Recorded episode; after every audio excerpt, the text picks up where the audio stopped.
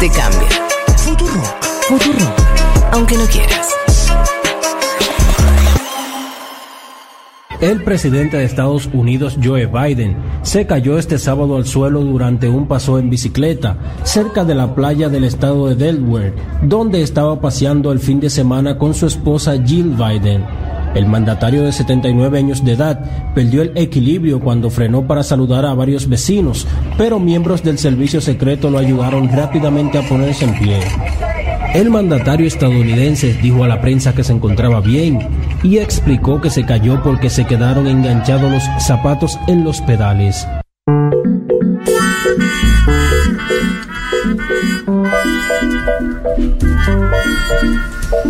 Bueno, una más. Eh, cuando te caes de la bicicleta. De, bueno, cualquiera se puede caer de la bicicleta. El tema es ser presidente de la principal potencia del mundo. Y algo más. Que es que no se cae. No sé si vieron el video. No es que el tipo va andando y se tropieza. Como el meme que tiene el, el palo de la, en la rueda. Sent- estaba- el tipo para Sí. y es como que se desenchufa. O sea, como que él se, se para en un semáforo y se cae. Sí. Para un Pero no es que se tro claro, o sea, como que el chabón deja de. ¿No es la forma igual más habitual de Sí, caerte una bicicleta? eso, voy a También. decir, No, como- a favor. No, no, no, no. boludo, no. Andando, la, la forma No, más no, común. no, no. Frenando. La forma más. enganchó, como lo dice ahí el audio, con el pedal. Vean esto. Es una forma tonta de Busquen- caerte, sí, pero pasa. Busquen en YouTube Hugo Chávez, caída de bicicleta. Hugo Chávez se cayó. Se cayó Maduro también en otra bicicleta. O sea, esto La gente se cae de imperialismo, antiimperialismo. Porque no se andan en caen bicicleta todos. y lo hacen solo Pero para vean la caída, de, vean la caída de Chávez, porque Chávez se lo toma, bueno, un hombre muy carismático, ¿no? Sí. Se- le causa gracia su propia caída, está todo Sí. filmado eso.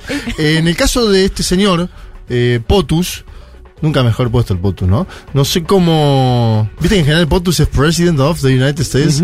Este es un Potus, literal, casi ya está altura, Sí, ¿no? igual de- hay que ver si le queremos la tesis de los cordones, porque, insisto, el video no es raro. O sea, ¿Quién- como quién- que el sí, chabón sí. es como. No se lo ve No, bien no. porque ahí están los o sea, de seguridad rápido que no, lo pero cubren. hay como uno que lo cubre. Claro, es verdad, no se ve el, el post. Sí. Pero hay una toma que lo. O sea, que el chabón está, está en la bici y. Cae, para O mí sea, cae como solo, que no No, hay- y más que los cordones, quizás tiene el pedal que te agarra el pie y te pas, me ha pasado, eh, Sí. que intentás sacar el pie y cuando lo querés volver a poner, se te traba el pedal y bueno. Pasa lo algo pasó como que él eh, es, tanto, eh, es un grupo que anda eh, que Claro. está yendo en bicicleta y él se desvía del grupo Sí. como para salvar a unos periodistas, ¿no es cierto? Eso, eso es así. Bueno, y ahí no tenés la excusa de que te tiró, porque la que cae Maduro, por ejemplo, que también busquenla, está en YouTube, Sí. Maduro colisiona con otra bicicleta y cae, Mm. ¿sí?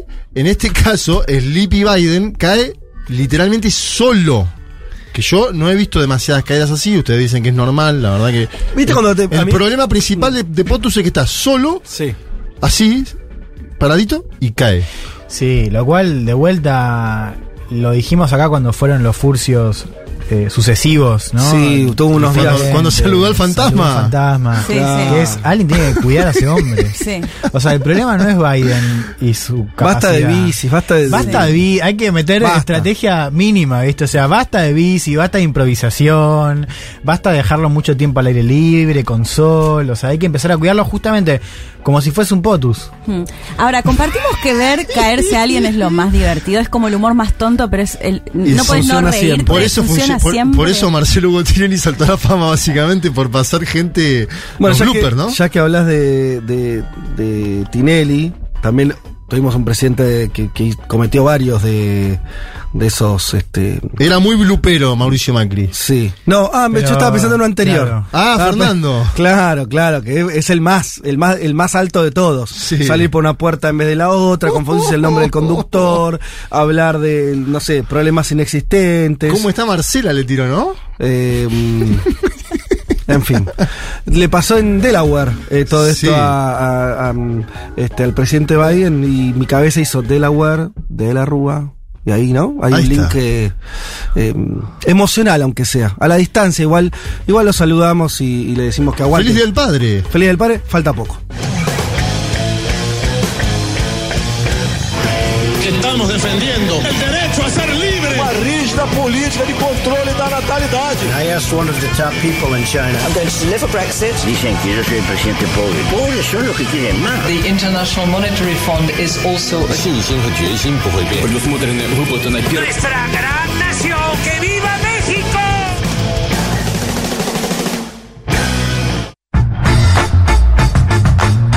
Em, Muy buen domingo para todas y para todos. Hoy es 19 de junio del 2022 y este es el programa 211 de Un Mundo de Sensaciones. Y si me ayuda la suerte y la buena aventura, por ahí es el primer programa que termino más o menos bien desde hace dos meses que vengo. Hoy, hoy me siento bastante bien. La semana lo jugaba, ¿no? Tuve una semana de, inf- de los de- infernal para usar el, Yo la palabra que se puso de moda por el fue, por, por fue algo viral acá. No sé fue fue. COVID porque yo me testé en el momento en el que estaba mal de salud en la semana. Día lunes, martes, miércoles fueron los peores. Después salí. Eh, algo viral dando vueltas. Bueno. Pero sí, no es COVID. Damos eh, garantías Yo a me, los me volví a testear y dio negativo, así que. Bien, bien. Nunca tuviste vos. No, yo me sigo testeando y ahí estamos. Pero bueno, qué sé yo. no sé. Hablando de viral, en importa. Chile extendieron a 25 días las vacaciones de invierno justamente por eh, enfermedades virales que ya no tienen que ver con COVID. Che, mirá qué buena Las esa idea en Chile, ¿no? y exten- Sí, bueno, creo Un que gran los, padres y madres que pueden trabajar eh, Y- de y forma la- remota tienen la posibilidad de hacerlo ahora para quedarse. al- Si tenés que laburar y tus pibes no van a la escuela, te querés Por eso, les dan la posibilidad de que si lo pueden hacer de forma remota lo hagan Ah. justamente para jugar. Pero bueno, lo adelantaron y lo extendieron. Bueno, tenemos un programón hoy real, ¿eh? Eh, Esta semana pasó de todo. Todo. ¿No? Hay como Sí, muchas cosas. mucho, y hoy mucho, mismo, ¿viste? Tuve la misma sensación que en términos informativos, a nivel internacional, es verdad que siempre pasan cosas, hay semanas que se cruzan dos o tres cuestiones y se pone todo más grueso y otras son un poco más flacas. En este caso, además de, de- de todo lo que vamos a contar y desarrollar, eh, están ocurriendo además dos eventos electorales en este día que son bastante relevantes. Uno, para nosotros lo es más todavía, que se trata de las elecciones de segunda vuelta en Colombia. Se vota hoy, finalmente. Hoy va- a la noche vamos a saber eh, quién va a gobernar Colombia en los próximos años. Eh, las últimas encuestas ahí hay un palo a palo. Ya hablaremos un poquito de eso. Lo estuvimos contando largo y tendido acá y vamos a estar eh, hablando con, con Juanma sobre, sobre esa situación. Ese es el, diría, el primer gran tema que tenemos, ¿no? Eh, eh, para tratar. Sí, aparte porque yo en la semana utilizaba una categoría que lo charlé con en off con gente del petrismo. Moneda al aire. Mm. Me decían, sí, es una moneda al aire. Y hoy, domingo, ya aparece más confianza del sector del petrismo. Te iba a decir que, yo se no huele eso, pero son esas. Yo no sé, a Sí, ver. sí, sí. Yo con, con Andrés Arauz hubo también una, una Mm, confianza fuerte el domingo ¿Te acordás? Que no sucedió. Con Luis Arce Catacor hubo una- confianza fuerte el domingo que sí sucedió. Sí. Veremos Sí. si el escenario del petrismo es este que manifiestan en off. No, adelan- no adelantemos mucho, pero sí me, me parece que eso tiene que ver, decime sí o no, por sí o por no, con los últimos gaffs, sobre todo de Hernández, más que una cosa de Petro, ¿no? Y sí, Hernández el, eh, en los últimos días le pasó básicamente de todo. Fue a los Estados Unidos de América. Salió un video de él donde estaba en una fiesta en los Estados Unidos de América financiada por la farmacéutica Pfizer. También de eso podemos hablar un poco. Insultó a la Virgen María hace semanas y salió ese video nuevamente ahora y pidió disculpas. Es decir, no le quedó credo por insultar. Bueno, tenemos, Bien, tenemos hay- hay- mucha cocina de Hernández. Lo otro que me interesa que desarrollemos con eso, eh, no, no lo hagamos ahora, pero dejémoslo ahí planteado, que es ese viaje de Hernández y demás, también lo empiezan a perfilar, o sea, ¿no? De quién se está rodeando. Total. Algo que era más un manto, ¿no? Decir, bueno, este tipo no se sabe. Ahora, ese viajecito, ¿no? Dice mucho, dice mucho. Sí. Aparte lo invitó a Jaime Bailey, este periodista, a la toma de posesión. Sí, te escuché en seguro la que comentaron ese, ese asunto. Y eh, me pareció un dato, ¿no? Sí, sí, hay Jaime uno. Bailey, perdón, ¿de qué nacionalidad es? Peruano. Peruano. Peruano. Peruano nacionalizado es como nacionalidad estadounidense. Miami, ¿viste? O sea, es como esa. Sí, es de Miami. es tipo Miami. Es Miami, pero es peruano. Oppenheimer, ¿viste? No, sé, no es argentino, es Miami. Total. Bueno, vamos a estar entonces conversando, por supuesto, sobre eh, Colombia. Eh, también vamos a hablar de otro tema que sacudió. Da, decía la, la otra elección, si bien no lo vamos a tocar como, como tema, vamos a esperar un- también un poco que pase. Bueno, que efectivamente se, se confirmen los resultados. Eh, está la segunda vuelta de las elecciones legislativas en Francia, que básicamente la relevancia que tiene, lo explicamos la semana pasada, es Sí. si Macron va a tener mayoría o va a perder la mayoría y si se puede hallar el extrañísimo caso de que eh, una figura de izquierda como Melenchón se convierte en primer ministro si le llega a ir muy bien, ¿no? Sí, todo indica, según encuestas, eh, que no va a pasar eso, que Melenchón no va a ser primer ministro, pero eh, sí va a quedar, digamos, en este escenario, si se confirma la tendencia, como el principal bloque opositor, y ya no es solo Melenchón, sino que es Melenchón a la cabeza, pero una alianza más amplia con los verdes, con el Partido Comunista y con el Partido Socialista. Claro. Eh, así que hay reconfiguración política. pro- lo más probable es que haya una reconfiguración política en Francia y eso es interesante. Y, y tanto que salió de la ultraderecha, ahora vamos a estar hablando de la izquierda Sí, probablemente. total. En fin. Bueno, escenarios que se mueven, lo decíamos con Sue en el, en el pase, hay una cuestión. Eh, de, de movimientos tectónicos, viste, que, que- que para mí se acumulan datos ya donde el mundo y la configuración política, económica del mundo de los próximos tiempos va a tener bastante poco que ver con lo que nosotros veíamos y, y asistíamos hasta hace un tiempo nomás. Eh, Leti, hoy nos traes un perfil súper interesante, alguien que probablemente la gente no conozca, Sí. pero que cuando cuentes el perfil me parece que va a quedar claro que es una de las personas con mucho poder en el mundo. Mucho. Vamos a hablar de Mohammed bin Salman, Salman, que es el príncipe heredero de Arabia Saudita, es decir, es quien se va a convertir en rey de Arabia Saudita. Y quizás nos puede parecer lejano, pero lo que vamos a ver es el poder que tiene en algunas, eh, bueno, ni hablar de la guerra en Yemen, pero en algunas cuestiones eh, geopolíticas muy relevantes. Eh, vamos a contar, la verdad es que me quedé con ganas de seguir conociendo un poco más de- del príncipe, sí. porque hay partes tan, ¿cómo decirlas? Oscuras. Sí, claro. De cómo, bueno, de cómo incluso él llega a ser príncipe heredero. Que Es no un principito que gobierna, diríamos, Es- ¿no? es- También. Es, quien Por- gobierna. Es- Claro. Es, quien gobierna porque el rey actual, que es el, el padre, bueno, después lo vamos a contar en detalle, está bastante enfermo. Eh, es él quien, quien en realidad maneja, digamos, eh, el, go- el gobierno del, del Reino de Arabia Saudita. Manejar hoy eso es manejar la energía, o sea, la llave de la energía del mundo. Sí. Sí. Y decir eso me omite cualquier otra, o sea, no hay más, casi que más poder que ese no sé si hay. No, y de hecho es interesante porque él se plantea como alguien que quiere modernizar Arabia Saudita, Mm. lavarle la cara, aunque está acusado de, bueno, el asesinato, por ejemplo, de Jamal Khashoggi, el periodista saudita, entre otras cuestiones que vamos a ir contando en la columna. Bueno, bárbaro. Y de ahí nos volvemos a nuestra región, porque otra de las noticias que estuvo mucha relevancia esta semana y con razón tiene que ver con un hecho luctuoso, como se dice a veces en el periodismo, que tiene que ver con la- el asesinato, ya podemos decirlo así. Primero la desaparición hasta hace unos días, hoy ya es as- eh, la, la muerte, la violenta, los asesinatos de, de un periodista británico, Don Phillips, y de un indigenista, funcionario o exfuncionario. Exfuncionario. Ex funcionario indígena eh, Bruno Pereira en el Amazonas en Brasil. Bueno, sí, vamos a contar primero el caso, digamos, por qué tiene algunas sombras, cuál es el rol y la responsabilidad que tiene el Estado, digamos, tanto en cómo tardó el gobierno de Bolsonaro en comenzar la desaparición, la, la búsqueda por la desaparición, como también, por ejemplo, el rol que tuvo el gobierno en la salida de Pereira, de la FUNAI, que es el ente que se ocupa de todo lo que es la Mm. política indígena. Vamos a contar quién era Pereira, quién era Don Phillips y por qué es un caso sintomático, es decir, qué tiene que ver con la política de Bolsonaro hacia el Amazonas, tanto en la cuestión económica como su discurso y política hacia los pueblos indígenas.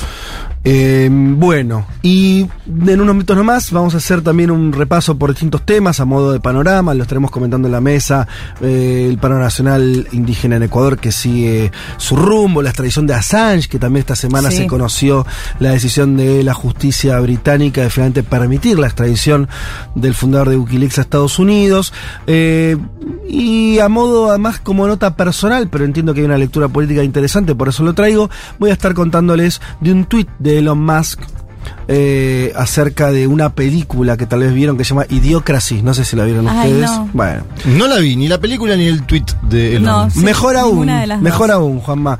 Eh, en unos minutos nada más, vieron toda la cantidad de temas y cosas que tenemos para comentarles. Obviamente los estamos leyendo al 11 66 000, 11 66 000. Nos van escribiendo, nos van comentando sobre lo que hablemos y, por supuesto, eh, lo que quieran comentarnos en términos de cómo suelen hacer, de dónde nos escuchan y demás. Sí. Déjame sumar. Primero, feliz día del padre. Bueno, gracias. Y segundo, que estaría bueno que si nos mandan audios, si se da esa cosa de que escucha el padre también, Padre nos cuenten, e hijos, padre e claro. hijo. E. Sí. O si hay padres que han involucrado a sus hijos en la política internacional, También, por claro. ejemplo. Ajá. Yo me acuerdo en casa había muchos libros de, no sé, hab- había libros del Che, por ejemplo, en casa. Sí. Que fue uno de los disparadores y a mí me hizo decir, che, la política, algo Ajá. interesante. Digo, por ahí sucedió con otros personajes, con otros países. Lo dejo ahí abierto como para ver si hay vínculo Me gusta. paterno, Me encanta. ¿no? Con Dale. la política internacional. Ahí va, bueno, sumamos entonces ahí consigna, escríbanos también sobre, sobre ese vínculo, si es que lo tienen, eh, y cómo, bueno, cuéntenos ahí lo que quieran, como saben, los estaremos leyendo. Vamos a escuchar a Sam Smith hacer I Feel Love, si les parece, Me parece bárbaro. y ya empezamos.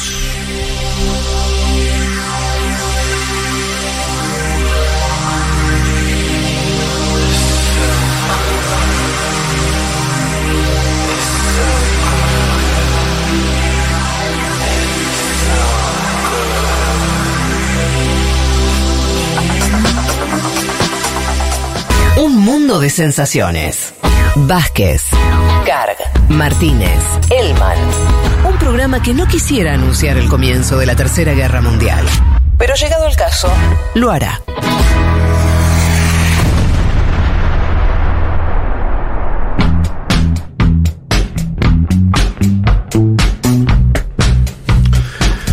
Bueno, aquí estamos, 12 y 28 del mediodía. Bueno, vamos a comenzar, si les parece, con el panorama, eh, comentar mm, de forma más o menos rápida algunos temas que nos parecen importantes. Eh, voy a arrancar por acá. Eh, Paro Nacional Indígena Ecuador, que está en marcha, eh, tanto es así que se está esperando para las próximas horas, próximos días, la llegada de columnas indígenas a la capital Quito, ¿no? Como el final de una movilización nacional impulsada por las principales organizaciones indígenas, sobre todo la CONAIE, quien es la más fuerte históricamente eh, en Ecuador. Esto empezó la noche del domingo anterior, ¿no? Hace exactamente una semana. Eh, ahí las organizaciones anunciaron un paro a partir de las 00 del día lunes. ¿Cuál es el motivo? ¿Cuáles son las demandas? Bien. Eh, hay una serie de 10 puntos, es muy amplio. Es un, ¿cómo decirlo? Un veto general, diría, a lo que es la gestión del gobierno de Lazo, lo cual es esperable. ¿no? Una vez que ganó alguien con las posiciones neoliberales, un banquero, siempre enfrentado históricamente a esos sectores, bueno, era cuestión de tiempo que eso se materializara también. Además que vino todo el contexto internacional de dificultades, que lo decía también, lo comentamos en el pase, ¿no?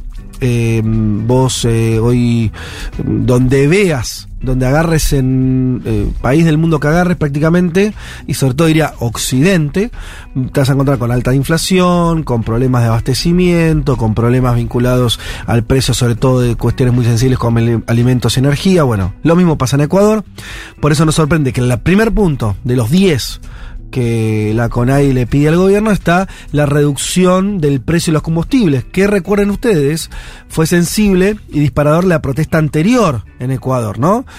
Ecuador, economía dolarizada, o sea, muy restri- restringidos los gobiernos para hacer política monetaria y muy, eh, mm, al mismo tiempo, eh, muy a la intemperie en cuanto a lo cuando se dan estas cuestiones eh, de, de cambios a nivel global. Y además recordemos que está el dato de que Ecuador también es productor petrolero, entonces se junta todas esas cuestiones. Y que tiene deuda con el FMI, porque me acuerdo que Bien. lo llamaban contra el paquetazo del FMI en Total. el estallido del 2019.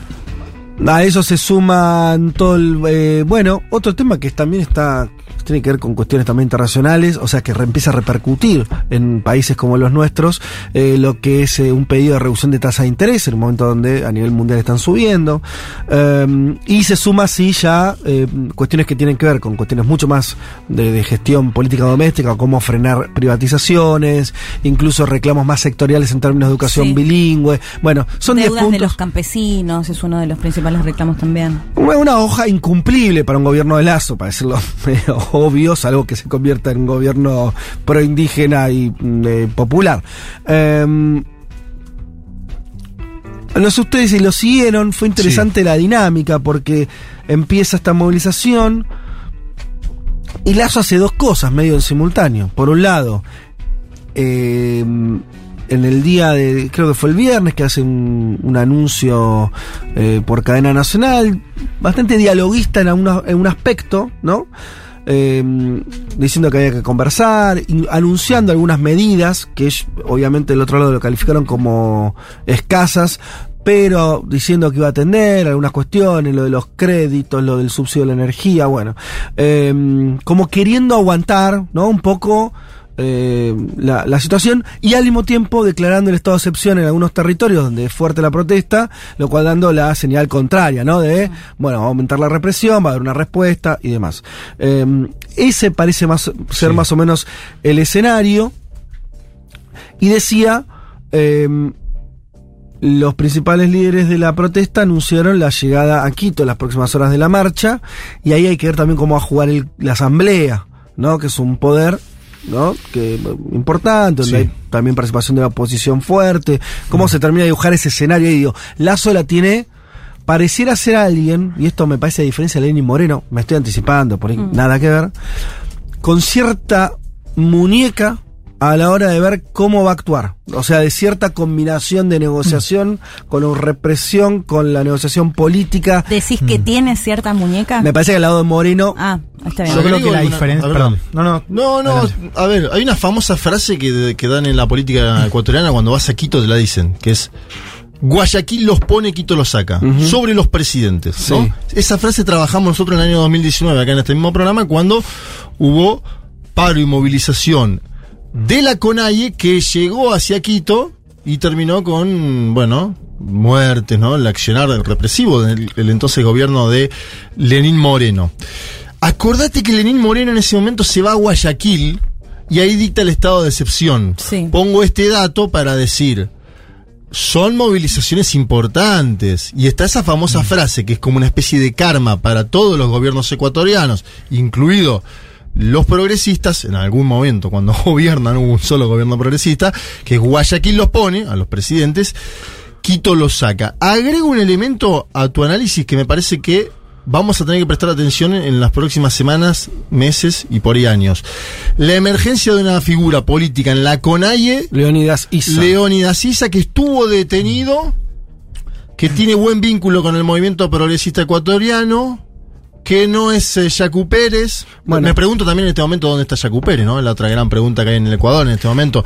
¿Dónde está Yacu Pérez? ¿Dónde está Javier Herbas? Esos políticos que asomaron en la última candidatura presidencial, que se querían meter en el balotaje. Eh, y prestar atención a la figura de Bueno. Leonidas Issa porque es un buen interlocutor desde el movimiento indígena con un sector que en general estaba enconado con el movimiento indígena. Bueno, eso, eso, eso, profundicemos ese dato que es a, a- a donde iba, porque eh, recordemos que el movimiento estaba partido y la emergencia de Yacu Pérez en su momento, que también, ¿no? Que era el que tenía la, la raigambre indígena, ecologista y demás, y recordás que, lo vas a recordar, o, o la toda la mesa, que Isa en ese momento se planteó, ¿no? Como alguien que estaba, creo que apoyó, no sé si no apoyó, vos me lo vas a decir, mi recuerdo es que apoyó la, la candidatura de Ah, Arauz. sí, apoyó a Arauz. La- la con- públicamente, Sí. En cuando, segunda vuelta. En segundo. claro, pero Cuando cuando, mano a mano con Lazo. cuando, cuando, em, eh, cuando la candidatura, decíamos, de, del líder em, e- ecologista indigenista, no. Hay hubo un debate muy fuerte al interior de toda esa corriente. Sí, sí, total. El llamado voto en blanco, ¿no? Y Isa... ah, Que terminó favoreciendo a Guillermo Lazo porque obviamente se, se coronó presidente del Ecuador. Y otro, y esto lo hago en forma de pregunta. Además, Isa terminó de, de- de ganar la CONAI también, porque era algo que también estaba medio en disputa, ¿no? Y ahora, yo digo porque oía unos editoriales de los diarios eh, de, de Ecuador, ¿no? Diciendo, bueno, Isa está llevando por primera vez a los indígenas a un movimiento marxista, ¿no? Como algo que era, ¿no? Eh, eh, la CONAI, que era más... para decirlo muy a lo bestia, como decir, más una CGT de indígenas, ¿no? Sí. Con una, a lo que voy es con un comportamiento político más eh, oportunista, que a veces apoyado, ¿no? De, de acuerdo a conveniencias más corporativas, ¿no? Y ahí, este, se está haciendo una lectura de que ISA lo está politizando más, ¿no? Me parece, digo, es- para seguir también esto apoyando lo que decía Juanma, Sí, también es tratar de encasillarlo a Isa, ¿eh? Me parece No, que es un líder muy dialoguista. el- Juanma, No, eso no, no. seguro, para lo que voy es, lo que sí es importante es que estamos viendo lo que vos decías, la emergencia o liderazgo, que siempre se, pensó en términos muy políticos. Sí, Total. pero perdón, eh, más allá de la caracterización, hay un hecho indudable que es los últimos dos grandes movimientos de oposición en las calles en Ecuador y movimientos grandes, hablamos de lo que pasó en protestas en 2019 contra Moreno, Sí. que lo deja contra las cuerdas, y lo que está pasando ahora contra Lazo, viene del movimiento indígena. Decir, Sin no viene a el dudas. correísmo, digamos, más allá del vínculo que hayan podido tener Mm. puntualmente Arauz con eh, Isa. Ahora, sí me, me quería quería comentar algo acerca de lo que decías respecto a Moreno. A Moreno no, uh, mira, mira el gaf. A Lazo. Yo no veo que tenga más cintura, digamos. Sí. Yo no, no creo que, te- que, sea un tipo habilidoso. Lo que creo es que está dispuesto a ir más allá de Moreno, digamos. Yo lo que veo es un discurso más parecido, un discurso y una actitud más de a mí no me van a hacer lo que me lo que hicieron con Moreno. Es decir, yo estoy dispuesto. De ahí también me parece que es una clave para entender lo que ha amenazado, por ejemplo, con esto de aplicar la muerte cruzada, es decir, disolver el Parlamento para llamar a elecciones. Habría que ver cómo le va. Pero, digamos, yo no veo una disposición, eh, de hecho creo que una de las cosas que, que él hizo mal desde el primer momento de su gobierno es rivalizar con todo el Congreso y unificar con su solo gobierno la oposición, que venía ya de por sí muy distanciada. Eh, yo veo más disposición a, la represión y a decir, bueno, a mí no me, no me van a hacer lo que me hicieron con Moreno, a mí no me van a tirar, antes que una cintura para decir, bueno, yo estoy dispuesto a ceder y negociar. Ok, por ahí yo lo, lo- lo- lo estaba viendo en términos de alguien con más poder que More, que por ahí que el último Sí. Moreno, ¿no? Con, con alguien que, que tiene otro roce político. ¿No? Yo- Eh, pero, pero puede. eh, te- Sumo te una sola cosa a esto, cuando dijiste lo de Lazo, pensé lo mismo que, que Juan. La frase que más escuché en analistas y periodistas esta semana en Ecuador fue intentar apagar el fuego con combustible, ¿no? Por esto de la detención de Leonidas Sisa, el, de- declarar el estado de excepción, que de hecho ahora la Asamblea lo tiene que tratar para ver si continúan o no. O sea, vi todo lo contrario, digamos, que ante esa situación la reacción fue la contraria. De hecho, los propios funcionarios llamándolos terroristas, a, a los indígenas. Hay que ver qué pasa en los próximos días, pero no lo vi manejando muy bien la situación. Bien, no, insisto que lo decía en términos de, sobre De todo esa cadena, eh, y esa cadena nacional donde él todo el tiempo fue, vos lo escuchabas como, no cediendo, Hmm. pero tirando este distintas cuestiones. De hecho, el propio Isa dijo, bueno, las medidas esas que anunció están bien, ¿no? Son insuficientes, pero como este no profundizó en el sentido, por lo menos la línea económica. Pero bueno, eh, estamos muy temprano, está en pleno desarrollo, eh, veremos qué pasa, y lo último que hay para ver, como ejemplo, como bien decían todos ustedes, es 2017. Y eso dañó de muerte en su momento al gobierno ecuatoriano. Eh, y hay que ver otra cosa, para tirar otra más, más grande que hay que ver. Bien decía Juan, el, el movimiento indígena últimamente, a el correísmo no es el que está ocupando las calles, sino el movimiento indígena. Pero es verdad que eso pasó siempre en Ecuador. Y, no- y hasta ahora nunca el movimiento indígena fue factor de poder. Quiere decir, como bien también lo decías en términos geográficos, Sí, Juanma. sí, por eso la primera vez- Los quita Quito, ¿no? Eh, pero eh, podríamos decir en términos so- socio- sociales, los indígenas son pueden vetar proyectos Totalmente. de poder, nunca fueron, a diferencia de Bolivia, un proyecto de poder. ¿Será que lo pueden hacer eh, ahora? ¿Será que lo harán junto al correísmo? ¿O no? ¿O hará una experiencia? Todo eso está por verse. La emergencia de ISA puede significar algún tipo de articulación con el correísmo porque hubo ese apoyo que decíamos en segunda vuelta. Por ahí, por ahí esto es No, anecdótico. no, y porque no. tiene interlocución además. Eh, el Pero otro puede ser un- una cosa interesante que está ocurriendo. Sí. Yo eh, temo que todo esto va a crecer, ¿no? A escalar. Las protestas. Las protestas y cómo conteste el gobierno de Lazo. Y además, ojo a lo callejero. Son países que no son. A ver, en el cono sur estamos acostumbrados a, a protestas callejeras de un tinte. Y cuando vos vas subiendo en América Latina, las protestas callejeras son de otra manera. Hay cortes de ruta, hay otras, ¿no? Sí, Es, son es más nivel. picantes. Total, en. Bolivia se pone dinamita en puentes. En Ecuador, bueno, son picantes las protestas.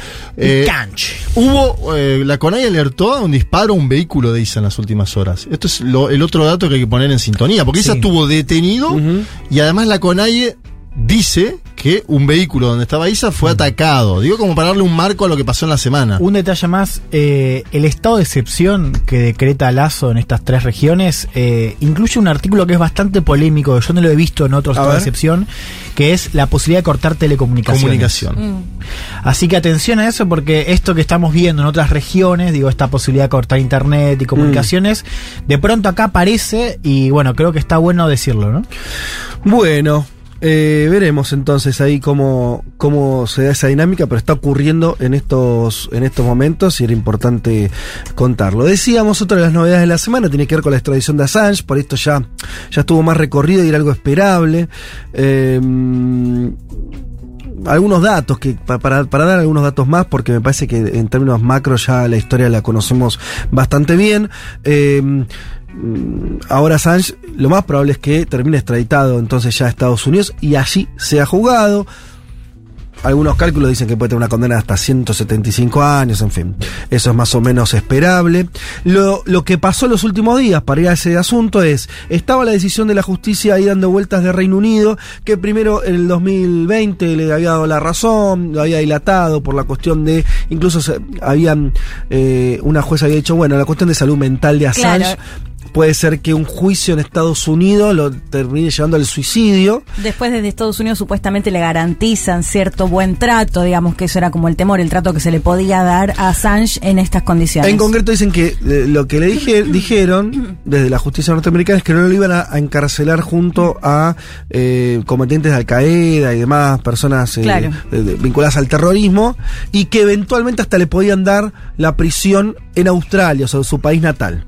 Con esas garantías, entre comillas, entonces pareciera ser que lo que ocurre es que finalmente el gobierno conservador de, de Gran Bretaña, porque esto es- siempre se dice, viste, cuando se remarca, hablas de, digo cualquier país, se va a decirte El Salvador, decís, bueno, la justicia del Salvador. Chicos, la justicia en las principales potencias tampoco es independiente. ¿No? Saquémonos el dedo de, de la Sí. frente. Eh, de hecho, fue muy evidente en este caso el manejo político de, de este caso, lo cual es obvio. Cuando los casos son relevantes, hay un manejo político. En este caso también lo hubo. Y finalmente Gran Bretaña se, des- se deshace de Assange, por decirlo de una manera, va a ir a Estados Unidos, protesta a los principales organismos de derechos humanos a nivel global, pero esto no le importa a nadie. Y eh, bueno, vamos a asistir tal vez el año que viene, tal vez este año, eh, bajo un gobierno demócrata también al juzgamiento que va a tener Assange en Estados Unidos, que va a ser probablemente ejemplar, entre comillas, ¿no? Sí, claro. Eh, y, y, bueno, recordemos que Podemos mencionar a Ecuador nuevamente ahí en esto, porque lastimosamente Assange es ciudadano ecuatoriano, Assange estuvo en una embajada de Ecuador en Londres y el gobierno de Lenín Moreno, que antes habíamos mencionado por la CONAIE y las movilizaciones, fue quien lo sacó de esa embajada y por eso fue detenido en suelo británico y además los británicos no le dieron el salvoconducto para volar hacia Quito. Digo esto para decir que era un ciudadano de un país al cual le habían otorgado la nacionalidad que no lo dejaron volar ese país, ¿no? Y eh, digamos, recordemos, volviendo al inicio de todo esto, a veces uno solía comentar, ¿y qué, qué, le jodió tanto a Assange? Voy a decir solamente lo primero. Una de las primeras cosas que hizo Wikileaks, eh, la fundación Wikileaks, el- el- el- la página web y la estructura que dio a conocer un montón de material clasificado, sobre todo de los servicios de inteligencia de Estados Unidos, la CIA, la NSA, etcétera. Un video esto es 2007, un video que mostraba eh, a civiles, incluido dos periodistas de la agencia de noticias Reuters, que mu- habían muerto por disparos Sí. de un helicóptero de combate de Estados Unidos en Irak. Ese fue el primer, ¿no? La primera bomba que... Es impresionante el video porque lo que ellos sostienen cuando le disparan es que estaban armados y era una cámara de fotos. Claro. Eh, y a partir de ahí, bueno, un montón de cosas que, que Wikileaks sacó a la luz, entre ellos también el, el espionaje a nivel internacional de la NSA a, a- a presidentes, o sea, ¿no? Una cuestión, hoy Lu- Lula eh, lo recordó en las últimas horas, ¿no? Dijo... A Dilma le habían pinchado el teléfono. A Dilma, eh, a, a la empresa Petrobras, Sí. ¿no? Una gruesa. Claro. Eso Estados Unidos no tiene. En fin. Eh, me- ¿Sabes que leyendo esas cosas me fui a una declaración de Merkel muy dura, muy durísima. A Merkel diciendo. el teléfono. Porque a Merkel también fue pinchada, dijo: Sí. esto va a afectar seriamente las relaciones de Alemania con Estados Unidos. Miremos hoy, ¿no? Un, un alineamiento ya no de Alemania, de, de Europa. Quiere decir, No, no pasó absolutamente nada. No pasó nada, ¿eh? Un crimen Lo único que pasó es que van a sentenciar a 175 años al tipo que lo mostró, pero en términos Sí. geopolíticos, Sí. nada. Nada. A Dilma le pinchó el teléfono primero Estados Unidos, la NSA, y después eh, Sergio Moro, ¿no? Que también, También. estudió en los Estados Unidos de América. Bueno, eso con eh, tema- fue un último Sí. dato que quería agregar con respecto a Assange, porque entiendo que él tiene 15 días de plazo para apelar esta medida. Sí. Y lo que no me queda muy claro es porque puede ir al Tribunal Europeo de Derechos Humanos, Ajá. que a la par está en guerra con el Reino Unido Suprema. por los refugiados que está que quiere enviar a Ruanda, que Ajá. impidieron esta semana que eh, ya estaban ca- casi subidos al avión y eh, este tribunal impidió porque el Reino Unido sigue siendo parte de este tribunal. Así que eso ah, me queda ¿Y la duda puede qué frenar? puede llegar a pasar ahí si es que llega finalmente este tribunal europeo Yo entendía que en la última instancia en la Corte. con, Reino Uni- con el Claro. Reino Unido. Que en última instancia la Corte británica. De hecho, perdón, un Boris Johnson que dice tenemos que irnos también de acá. Claro, sería raro, bueno, no, desconozco la, la- la- el intríngulo judicial a ese nivel de detalle. Lo, mm, lo que sabía es que la última palabra la tiene la Corte británica, de cual se pensaba que iba a desestimar igual el caso.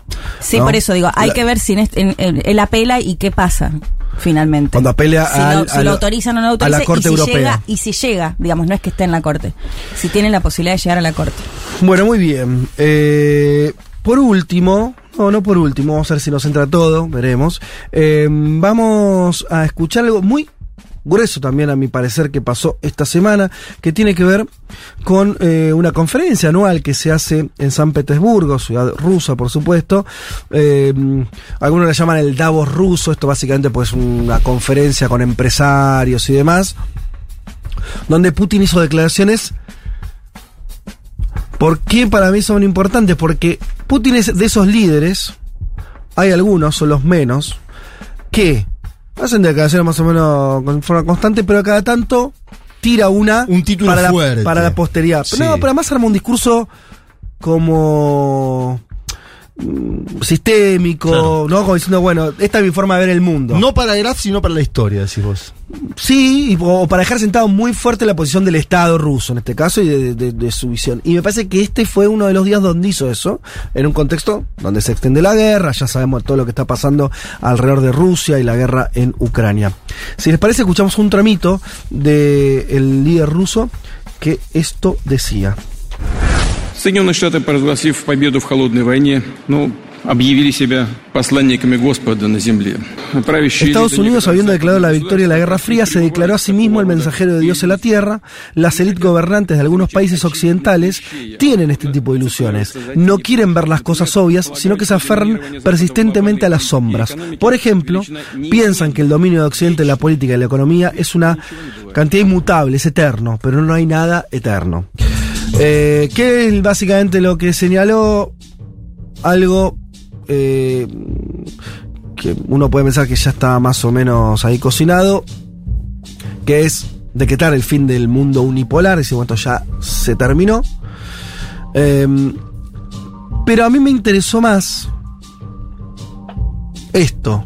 En un momento dice, las economías de las entidades imaginarias está siendo reemplazada por la economía de los activos reales. ¿Qué quiere decir Putin con esto? Porque lo ató a mm, la caída relativa del dólar como refugio de valor, del propio euro. Y algo que sí tiene que ver mucho con la guerra. Que, y esto ya no lo dicen solamente Putin, sino también economistas occidentales. eh, que es en un mundo en conflicto, en un mundo en guerra, en un mundo partido, la, la riqueza no puede ser medida solamente en términos de cuántos dólares tenés en tus ban- tu banco central, sino por en cuántos granos tenés acumulado, cuánto petróleo tiene tu economía para aguantar una situación así, cuánto gas tenés, cuánto desarrollo industrial tenés, cuán dependiente sos de los precios internacionales o no. Eh, y eso me parece que es un dato bastante interesante como, como mirada, porque él lo que está queriendo hacer con es, diciendo eso, está diciendo creo dos cosas. Por un lado, yo puedo aguantar la guerra, porque Rusia no es más allá de lo que pasa con el rulo, con el... eh, y además él dice, señaló algo, más en un mundo donde te pueden robar las reservas que vos tenés eh, en términos eh, monetarios, como le pasó a Rusia, le congelan lo- los fondos eh, que de inversiones que tienen otros bancos y demás, pero no te pueden robar el territorio. Por lo menos te lo pueden robar eh, con un- una medida gubernamental sencilla. A Rusia no le pueden robar el gas, no le pueden robar el petróleo. No. Eh, y me parece que está, eh, está diciendo eso porque le conviene posicionarse en un término de fuerza, pero me parece que está describiendo al mismo tiempo algo que está pasando en términos eh, hoy mundiales, que es que empieza a tener mucho más valor esa independencia relativa que tenés por la riqueza concreta en cosas que cada uno de los países tiene, más que la cuestión financiera.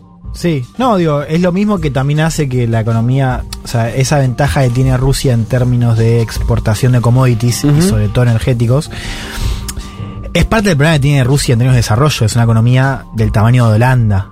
Eh, pero al mismo tiempo como, como exporta también cosas muy importantes para Europa y en este momento no hay otra posibilidad de resolverlo, digo, es lo mismo que al menos a mediano plazo le dice, bueno, a vos tampoco te va tan bien gordito, sería. Sí, y donde la comparación con Holanda por ahí se vuelve mm, mentirosa, quiere decir, ¿por qué? Ah, y porque, bueno, claro, porque el ejército es otra cosa y también, porque el vínculo la con población la extensión, otra, la extensión. la extensión es otra, claro, eh, eso. Y porque produce una serie de cantidad de productos concretos, tangibles y reales y fundamentales para el mundo y la producción que eh, Holanda no.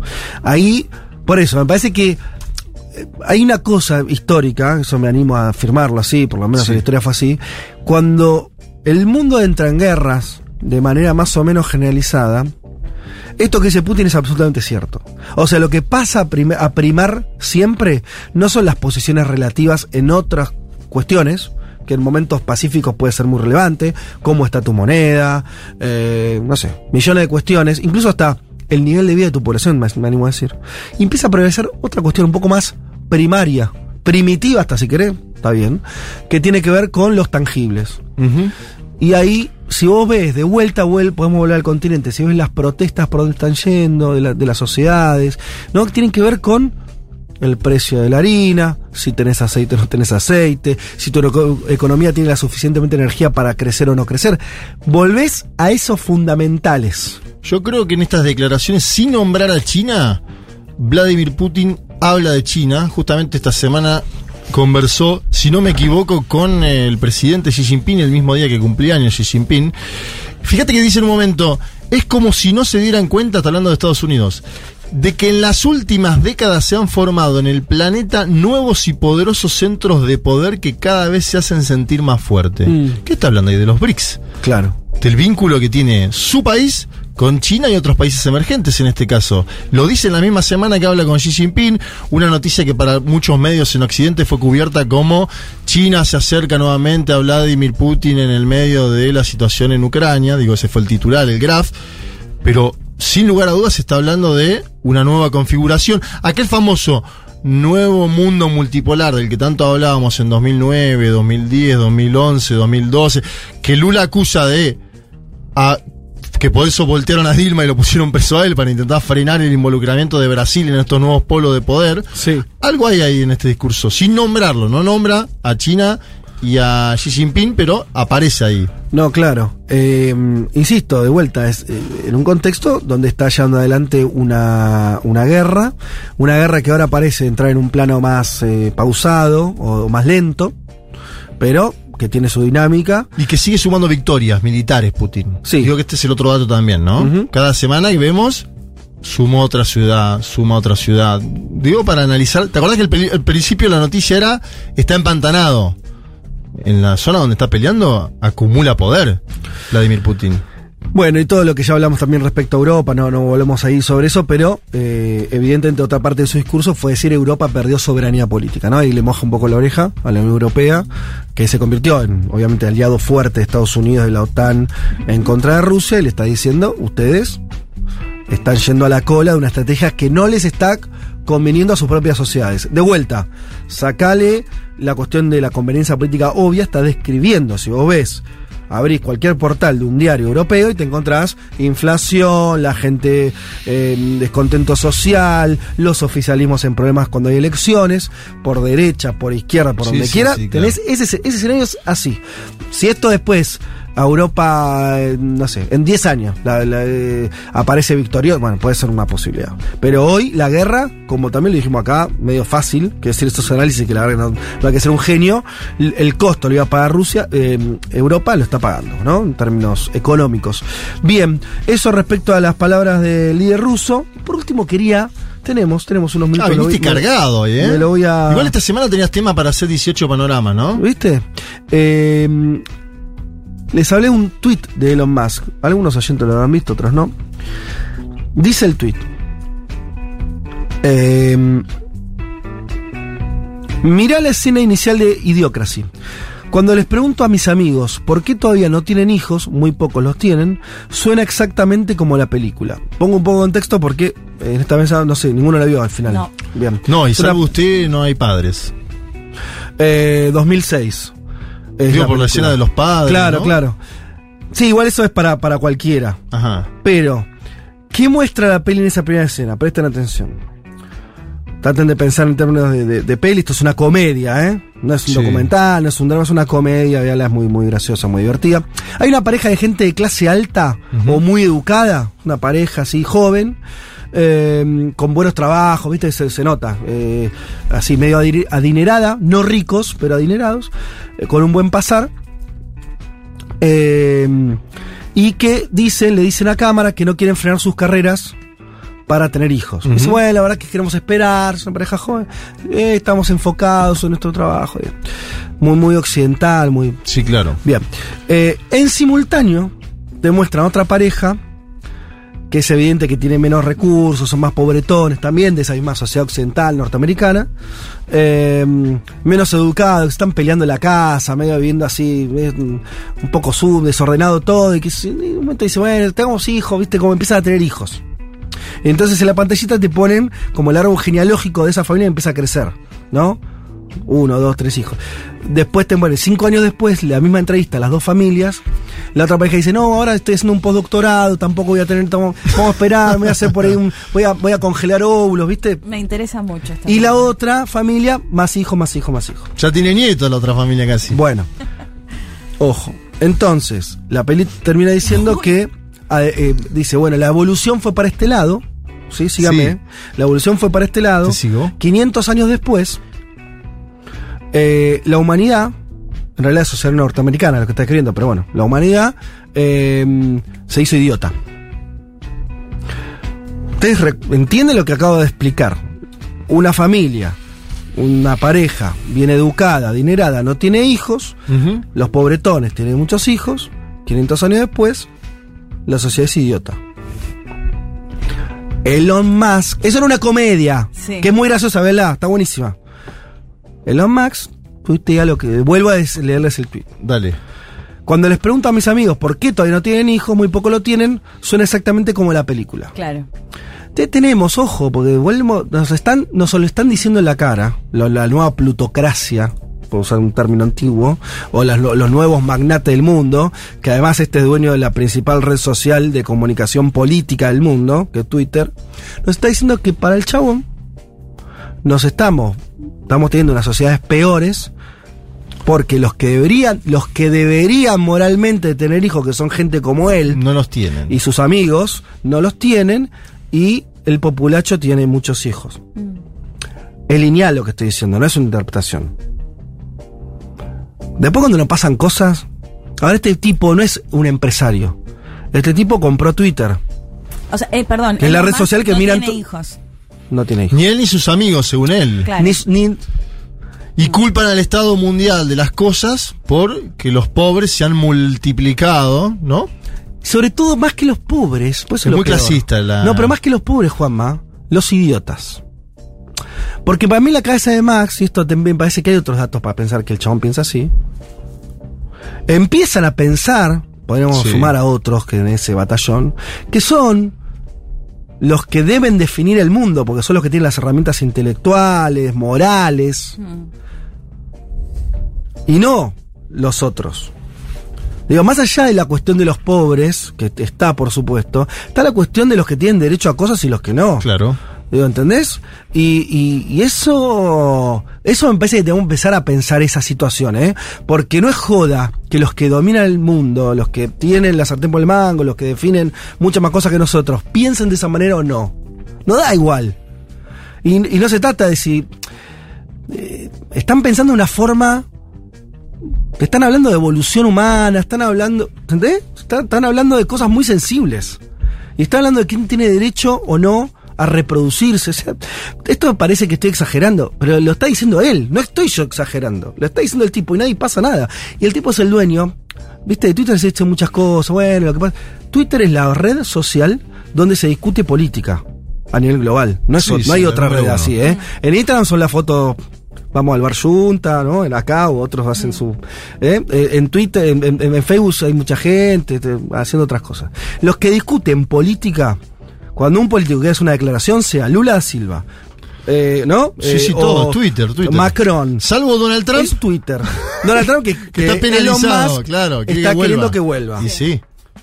Y sí, porque le come negocio aparte en Estados Unidos. Lo loco es que, ah, y esto cierra con esto. Cuando salió esta película, el 2006, todos suponían un presidente que es hiper imbécil. Todos lo ponían a, a Trump. Y de hecho, cuando Trump fue presidente, todos se acordaron de esta película. Ay, porque dijeron, necesito "Uy, verla". la tienen que ver. Todos se acordaron de esta película, pues efectivamente ocurrió. Trump es presidente, ¿no? Nos gobiernan los tarados. Mirá cómo lo da vuelta Musk, que es un trampista, al final, está ¿no? cada vez más cercano a, a esa corriente, que estuvo escribiendo muchas cosas Sí, en de, términos de hecho él dijo que siempre votaba demócratas y ahora va a ser cambió, hizo un sí. republicano, está en esa línea, ¿cómo, lo, cómo da vuelta el significado de eso y le da este que les acabo de, de- de contar? Es muy impresionante. Eh, a mí me, me parece que una de las cosas para querer entender el mundo hay que entender cómo piensan. Sí, no, está seguro. buenísimo, Fede, porque creo que si lo, lo leía pensaba, ah, mira más, qué piola, planteando un poco la filosofía, bueno, no tenés que ser padre o madre si no querés, digo, me iba a ir. No, no, volada no. De hecho es una que crítica. nada que ver. Es una autocrítica. Claro, claro. El tweet es una autocrítica que sus amigos no tienen hijos y ahí y, ahí- y mirá lo que nos va a pasar. Si nosotros, los que deberíamos tener, ¿entendés? Claro. Descendencia, no lo hacemos. Bueno, en fin, es una cosa.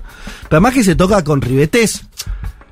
No, quiero usar la palabra, ¿no? Eh, De, de cierto movimiento alemán de los años 30. Pero digo, Que, que es N-A-Z-I. No sé, el romanticismo. Pero ¿sabes qué? Porque no alcanza. Porque no alcanza, porque es nuevo esto en un punto. Pero es eso. Hay una tradición ahí. Bien, en fin. Eh, este fue el hermoso panorama mm, de noticias que les queríamos compartir. Ya venimos.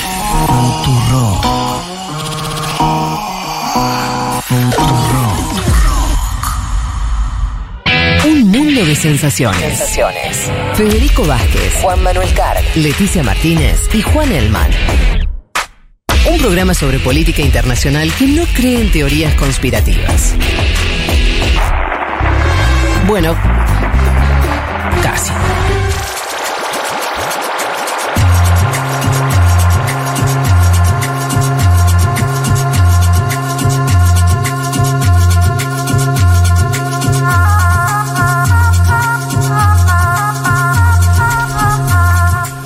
Aquí estamos, Fede Ratas. eh, hay muchos mensajes diciendo que Elon Max tiene de hecho un montón de hijos, es cierto.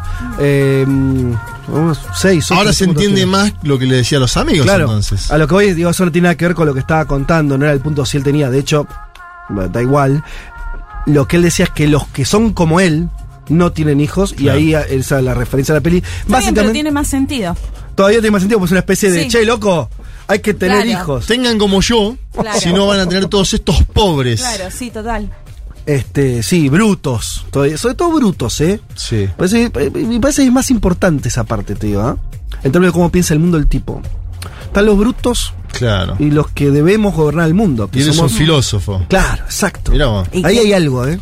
Qué temazo igual. Tiembla Byung Chun Han, ¿no? Con el filósofo este. Eh, en fin, vos. Che, eh, nos metemos con. eh, con las elecciones en Colombia que se está votando en este momento. ¿Sabemos algo? Mato? Hashtag Colombia decide, ¿no? Eh, ¿Cómo va la cosa? Primer- el primer punto es, hoy- es si hoy. Estamos dos horas atrás, digamos. So- Son las Sí. 13 horas en Argentina, Igual- son las 11. Juanma, cierran a las votando. 16.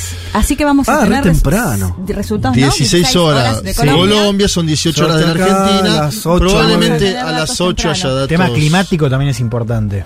Si llueve o no. Un amigo en Bogotá que todavía no está, no empezó a llover, va a ser hace un rato, hay que ver ahora, pero que en cualquier momento se podía alargar. Claro. El tema- decía, claro, el pri- el primer dato es cuánta gente vota. Sí, Eso va a sí, ser vamos a ver. Abstencionismo, primera vuelta, 45 puntos. Mami. En general, no hay cambios drásticos Mm. entre la primera y la segunda vuelta. En Colombia, marco el en general, porque esta elección No, tuvo condimentos muy particulares y Muy. Sí. vaya uno a saber cómo termina impactando. Eso lo sabremos a media tarde de hoy de la Argentina. Semana enmarañada. Sí. Elegí esa palabra para graficar al principio porque primero hubo un viaje de este señor, el ingeniero Hernández, a los Estados Unidos de América, más precisamente a Miami. Desde donde contó que estaba amenazado de muerte, él dijo a cuchillo. De hecho, eh, ¿A cuchillo? Claro, él dice que, que tuvieron información de que lo iban a asesinar a cuchillo. Te diría lo Jair Mesías Bolsonaro, Mm. Claro, ¿no? ese atentado que ese tuvo, atentado o sea, que hubo en fracaso. Juiz da Fora en el año 2018. Claro, pero ahora muy en detalle la amenaza como para que sepas de qué forma. Claro, no, y aparte viste que. Hernández siempre cuando él te dice algo que va a suceder, te marca con sus manos cómo es. Entonces, no es a plomo y hace la señal del plomo de la pistola, es a cuchillo y te hace como un Y cuchillo. además para que te maten el mucho cuchillo te tienen que dar un montón de cuchilladas o tener muy buena puntería. Sí, bueno. Digo, como apunte. Eh, él supuestamente filtra eso desde Miami y eso es el anuncio por el cual él se queda unos días en Miami, en los Estados Unidos de América, donde aprovecha para dar... Era en- por seguridad. Sí, sí. Aprovecha para dar entrevistas. Dio, por ejemplo, una entrevista a un medio argentino. Eh, me enteré ayer cuando la vi, pero habló con Jaime Bailey, el presentador eh, al cual Juan Elman califica de nacionalidad mayamero.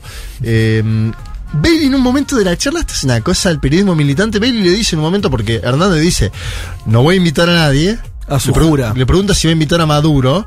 Él dice, no voy a invitar a Maduro ni a nadie. Mm. Va a venir mi mamá, mi, mis hijos, mi familia. ¿no? cumple.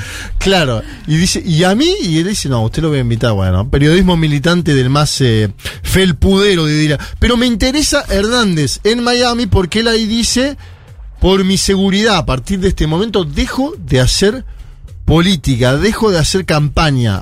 De acá a las elecciones no voy a hacer nada. Escúchalo.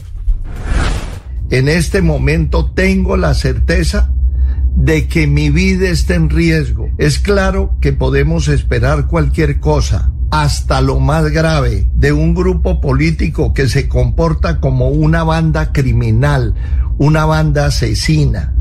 Por mi seguridad y para garantizar la posibilidad de una elección democrática este próximo 19 de junio, he tomado la decisión de cancelar todas mis apariciones públicas de aquí a las elecciones.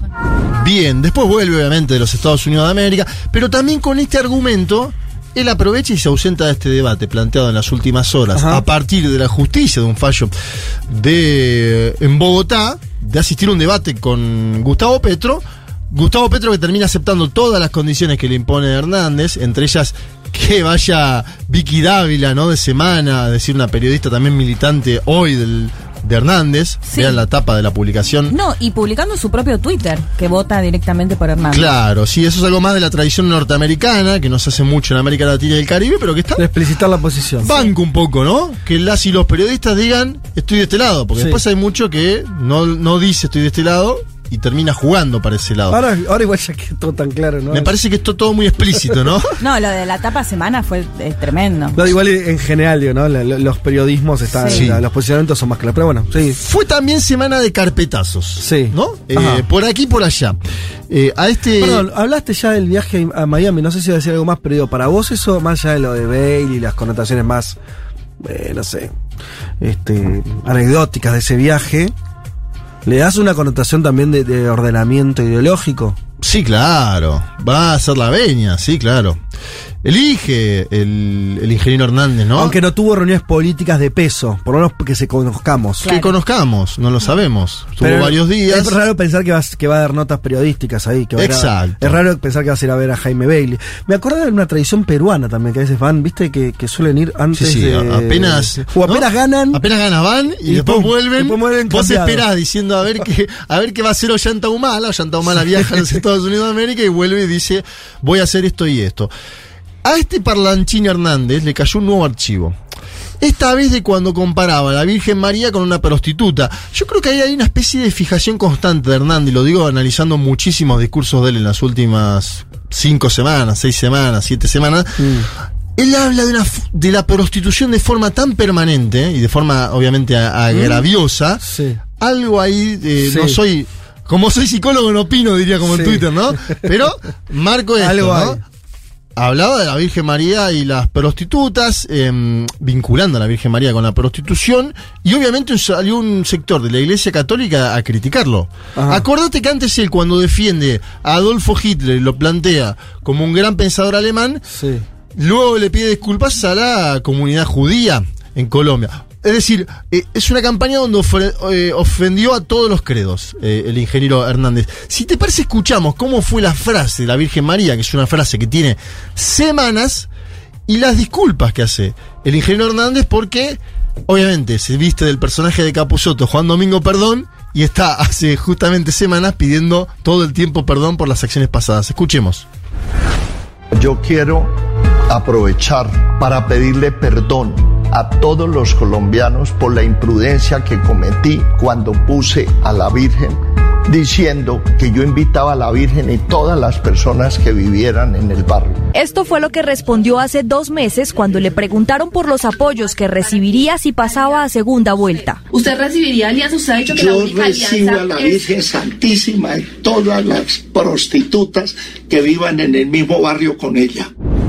Bueno, ahí está, este señor al cual Becasino, el eh, marquetero argentino, intenta encuadrarlo, ¿no? Pero bueno, Hernández es Hernández, Hernández es esto. Desconozco, no tengo el pulso para nada para saber si esto afecta o no a la campaña. Mi ser interior diría que no. Bueno, Bueno. salió Ingrid bueno. Betancourt, no sé si lo vieron. Sí, sí, me fue, equivoco, fue ¿eh? a pedirle perdón Ingrid a la Virgen. Orando en la iglesia pidiéndole Claro. perdón por lo que Hernández había dicho. Una Ingrid Sí. que lo apoyó, que lo apoya. Eh, una sociedad machista, conservadora, pero que ofender a tantos credos en simultáneo, no sé si... No, no, por eso ni idea, ni idea. Una Pero viste que esas cosas a veces uno se detiene en cosas, decir, "Bueno, esto. No, no, no, seguro, pero digo, Y después- yo lo traía porque en la, se- en la semana de los carpetazos aparece esto, también aparece del otro lado material interno de la campaña del candidato Gustavo Petro, Sí. que son horas y horas de conversaciones, no sé si lo han podido ver. Eh, Los petrovideos. Claro, los famosos petrovideos, esa es otra característica similar a Perú, donde aparecen Los también los, Vladivideos. los Sí. Los, los, Sí, lo que sea. los videos que te imaginas, Keiko videos, ¿te Videos para los todos, los videos para. ¿Te acuerdas los Kenshi videos? Sí, del hermano, de. Eso, bueno. Eh, el medio semana dice que los obtuvo a partir de un militante desencantado. Medio semana que está vinculado a Hernández, vean esto. Dice que los obtuvo a través de un militante desencantado del petrismo, que supuestamente con buenas intenciones decía, me desencanté, no es lo que yo esperaba, voy a filtrarlo. Ahora, antes de desencantarse, grabó siete meses. Sí, claro. Parece un poco exagerado y desde ¿Qué el petrismo... grabaciones de audio o de video? Todo, audio y video de la campaña, mucho soporte virtual. Sí. Viste que, claro, Claro. vos te- la pandemia, pero además no solo eso, sino estás en una ciudad y otra en otra, estamos haciendo un. ¿No? Se hace mucho por Zoom. Eh, y tiene pinchado buena parte de la campaña, Petro. Ajá. Es lo que pasó esta semana. Eh, el medio semana dice, esto es parecido al Watergate. bueno, vaya uno a saber, va- veremos hoy en las urnas. Pero si ¿qué es lo más importante que apareció ahí? no, aparecían cómo atacar, entre comillas, a tal candidato, cómo pegarle, de Ah. qué forma. Claro. Que eso es algo que se estila también, ¿no? Porque digo, Pero escucharlo por ahí es fuerte. De hecho, se No, escucha claro. a la compañera de Petro que dice que las periodistas de tele se cogen a los jefes para llegar Ah, al lugar donde llegan. claro, claro. cosas privadas que salen de lo privado en general, Sí, eso, sí, sí, eh, sí, ¿no? sí, sí, digo, eh, desde el petrismo denuncian un espionaje por parte del Estado, ¿no? Dicen es el Estado el que termina facilitando esto, las estructuras de inteligencia del Estado que me quieren hacer perder. Y el propio Petro salió a hablar de los famosos Petrovideos. Escuchemos. Y no nos asusta ni cinco, porque lo que planteamos allí es lo mismo que planteamos aquí. Es el deseo de miles de personas de construir un cambio social. Es la primera vez en la historia mundial que la militancia cotidiana expresándose en reuniones que pensaba que eran cerradas, que eran íntimas, privadas, ahora salen a la publicidad. Pues interesante que la sociedad colombiana sepa hasta el mínimo detalle que es lo que nosotros pensamos y decimos y proponemos y discutimos. Bueno, ahí está, ¿no? Como aceptando, diciendo, no me importa nada, ¿no? Al principio. Hablando de videos, ahí te dejo, Juanito. Eh, hablando de videos, eh, marco lo del el yate de Hernández, o sea, el yate que no es de Hernández, que Hernández alquiló en los Estados Unidos de América en el año 2021, o que alquiló la farmacéutica Pfizer, porque esa es una imagen, yo no sé cómo te impacta, pero esa imagen va en contra de toda la idea de austeridad de Hernández, ¿no? Sí. Un Hernández que dice, yo no voy a servir café a los muy buen políticos, punto. yo no voy a, no van a tomar whisky los políticos, en la Asunción no voy a gastar 60 mil dólares para que coman boquerones. Ni Ese- spots, ni spots. ese Hernández preparado. austero, que también está trabajado por Becasino, la imagen del Hernández austero, una especie de Hernández que, que fuera mujiquista, aparece en las imágenes en un yate. Sí, sí, bailando con chicas, Con tomando 15 whisky. mujeres en, Sí, en traje de baño, Sí. tomando whisky. Bueno, algo ahí dista. No sé tampoco cómo impacta en Colombia, te voy a ser muy total. sincero. Es como la- cuando Gustavo Sí. Petro se alcoholizó en un acto. eh, no sé claro. cuánto impactó Claro. eso. Incluso habían salido algunos memes que decían Petro es como nosotros, bebe, bueno. Total. Sí. No sé cómo impacta eso en Colombia, pero digo, para la idea de austeridad Hernández sí me parece un punto flojo. Pero es verdad que la campaña fue hacia ese lugar. Pero en los últimos días dejó de hablarse de los proyectos de país, todo eso. me- Sí. Ojo que Petro hizo gira por el llamado interior profundo colombiano.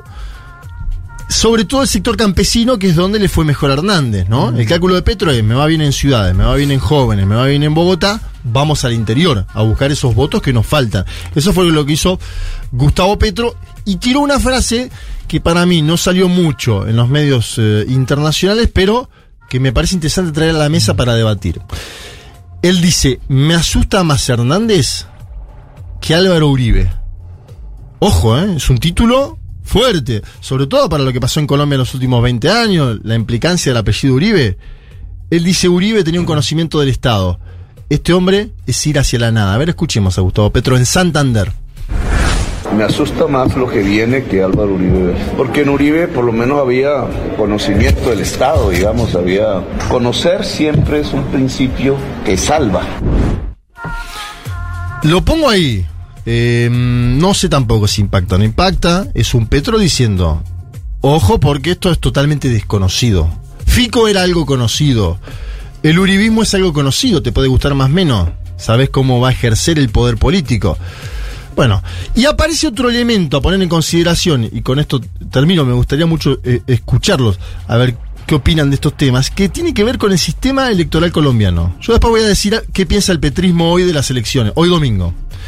Pero en la semana, acuérdense que cuando se mete el ingeniero Hernández en la segunda vuelta y asoman las primeras encuestas, algunas ya daban al ingeniero Hernández por encima, se construyó una imagen de el ingeniero ya está, va a ganar. Después empezó una especie de empate técnico todos los días, ¿no? Las encuestas marcaban un empate técnico que sabremos hoy qué es lo que pasa. Esa famosa moneda al aire que me decían a mí desde el petrismo, una moneda al aire es la posibilidad cierta de los dos lados. Pero tanto Petro como su candidata a vicepresidenta, hablo de Francia Márquez, vienen planteando en los últimos días desconfianza del sistema de software que se va a utilizar en la elección presidencial de Colombia hoy. ¿Sí? Que es boleta única, pero que se pasa en un software. Eh, y esto abre muchas lecturas, porque en general el que desconfía del sistema electoral es el que dice se está preparando un fraude, ¿no? En los últimos años latinoamericanos, bien. eh, en otros casos también hay- hubo desconfianza y después se ganó la elección. Digo, Luis Arce Catacola también decía, desconfiamos de cómo la dictadura, decía el de Yanine Áñez, va a manejar el proceder de la elección. Acuérdense eso, que incluso en ese, esa misma noche Yanine Áñez y, y su gobierno tardaron varias horas en que se procese la información. Ese es otro antecedente posible. Pero Petro le dijo a la agencia France 24, justo hoy que hay elecciones también en Francia, dice, no confío en el sistema electoral colombiano. Lo decía de la siguiente manera.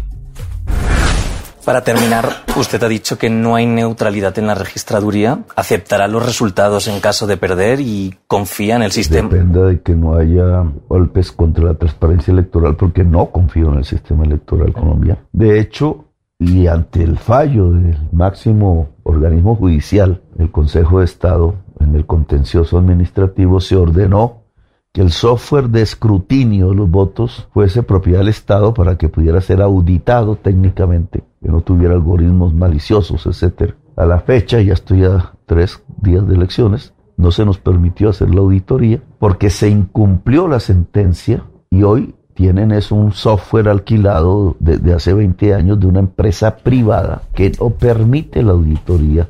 No hay garantías. Bien, ahí dice, ¿no? Una empresa privada, no hay garantías. También hay cierta desconexión entre la registraduría, el Estado como tal. No, no es tan cristalino el proceso de escrutinio como sucede, por ejemplo, en la Argentina, donde el Ministerio del Interior, con el ministro, en este caso Guado de Pedro, es quien informa ¿no? Cuando hay elecciones, como hubo el año pasado, sale el ministro del Interior a decir están los primeros cómputos, son estos.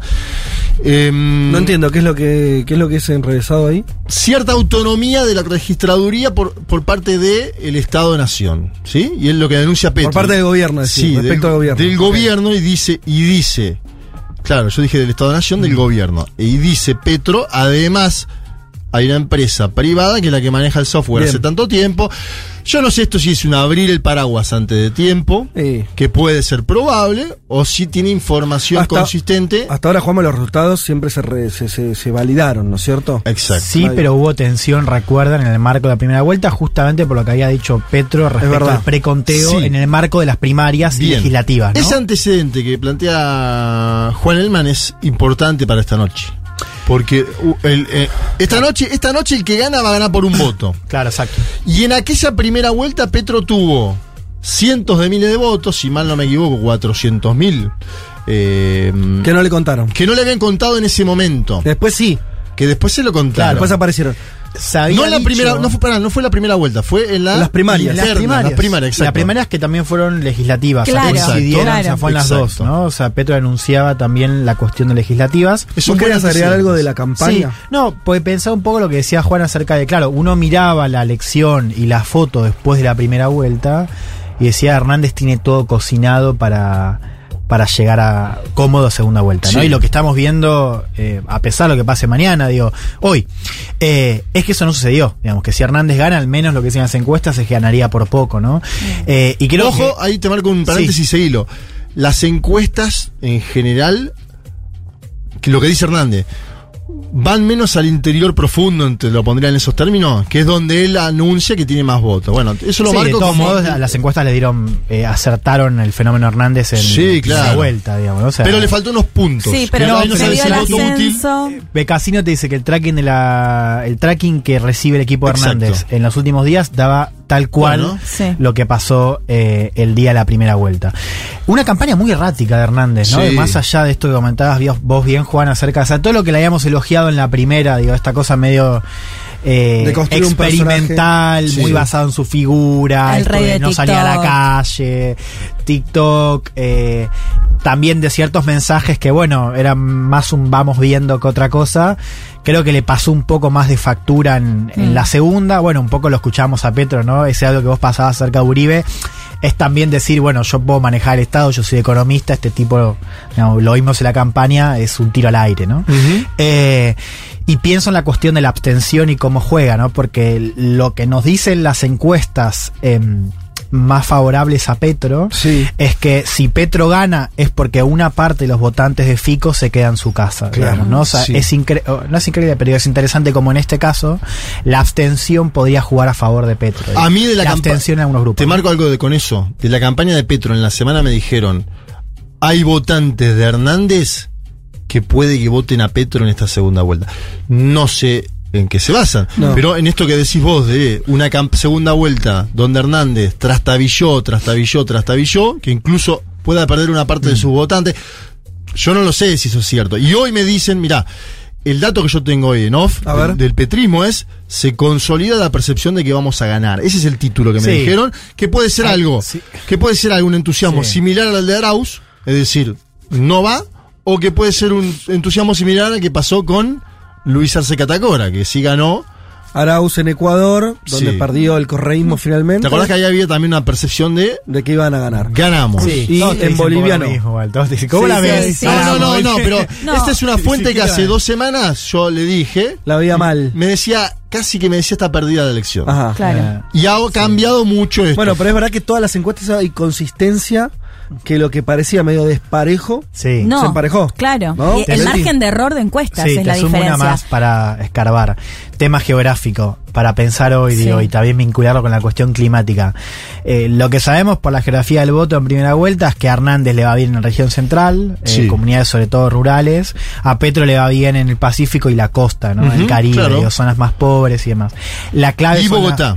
Hmm. y, y Bogotá, cierto, Sí. pero justamente rubricando eso, la clave es cómo van a votar las ciudades hoy. O sea, Ah, ¿sí? Bogotá, eh, Medellín, Medellín. que fue muy fuerte Cali. y Cali. Esas son las tres ciudades que yo hoy miraría con. o los tres distritos que Pero miraría por una cuestión de densidad poblacional van a terminar volcando la elección de CIS. Y no solamente por eso, porque, sino también porque es de donde vienen buena cantidad de los votos. O sea, Petro lo es muy fuerte en Caribe y, Sí. y mm, Pacífico en la primera vuelta, con lo cual uno espera que eso se repita. Lo mismo Hernández en la región del centro. Eh, el, el tema es cómo van a votar los, los de Medellín y sobre todo Cali, que fueron para, mm, Para eh, Fico. para Fico. Sí, y Bogotá que no hizo una tan buena elección en primera vuelta Eso estaba Petro. por Me parece que Que Bo- Bogotá, sí. si hace una elección mucho más expresiva hacia Gustavo Petro, puede volcar la balanza. Y hay una cosa que también, ¿eh? esto es sin ningún tipo de dato de diferencia de lo que están diciendo ustedes. eh, uno podría pensar que el voto de Petro es un voto, es esto pensando en la, la abstención y demás, es un, un voto un poco más firme Mm. y el de Hernández es un voto mucho más nuevo. Totalmente. Quiere decir, ¿no? Como que si, volviendo al, al tema de la campaña, Sí. los errores de Hernández por ahí le pueden costar más caro porque la adhesión a ese voto es muy novedosa. Sí, a la vez Tiene semanas. A la vez el Sí. antipetrismo es histórico. Claro. Vos Claro. votaste Pero- antipetro en muchas elecciones. y votar lo votaste- que sea Sí. antipetro. Exacto. Y Bien. el anti-Hernández no existe. Claro. Tuviste que construirlo Correcto. entre semana. Entonces eh, es, es más dificultoso. Y por eso te plantean lo de la moneda al aire, como Sí. Sí, diciendo. pero igual no surge sabemos. la duda que planteábamos, ¿no? Cuando hacíamos la suma, bueno, los votos de Petro más los de Fico le ganan a, a Petro, pero hay que ver si, y más allá del antipetrismo que hay, si finalmente después de esta semana, de hecho pensaba que eh, Petro podría haber explotado mucho más esta estrategia que planteaba ahora de golpear, por- de, de tirarle una buena, digamos, a Álvaro Uribe diciéndole, bueno, conocía de Estado, este tipo no, porque esta semana lo que demostró el debate, recordemos lo que fue todo eso, que Sí. la justicia les ordene hacer un debate, que Hernández ponga una serie de requisitos del lugar, qué periodistas, Y qué que temas, y que no temas- se presente. Yo creo que ahí lo más grave fue los temas, ¿no? Vamos a debatir esta serie de temas, lo propongo yo y después ¿Qué? Pero no digo, voy. lo expuso completamente que es un tipo que no lo quieren dejar hablar, porque habló y tuvo que salir a pedir perdón a todos. Bueno, eh, interesante, dejamos planteado el tema. Creo que nadie va a decir, va a arriesgar. eh, No, no No, no, sí No, me, da, me da un poco miedo esto que lo hablábamos fuera del aire, que su- eh, ayer en, en las redes sociales se vio una foto de la registraduría que daba eh, la victoria a Hernández. Ah, claro. Desde la registraduría salieron a decir que no había salido de ellos, pero bueno, un Una poco esta proyección de escrutinio para los observadores internacionales donde aparece. Ah, bueno, qué raro, ¿no? Sí, por eso, como eh, yo miraría que puede llegar a pasar en una elección que va a estar Y, tan y además, Tan genérica, vol- tan- volvamos a decir una cosa. Colombia es el lugar donde mayor injerencia concreta y real desde hace 30 años de Estados Unidos. No estoy diciendo que Estados Unidos va, a decir quién, quién No, no está dando un dato. Eso sí es un dato. Sí, a lo que voy es, es muy sencillo. Es, es- están los cables muy pelados en ese país, ¿no? Sí. Una guerra, son una. Un pequeño apunte Sí. para pensar también la cuestión internacional.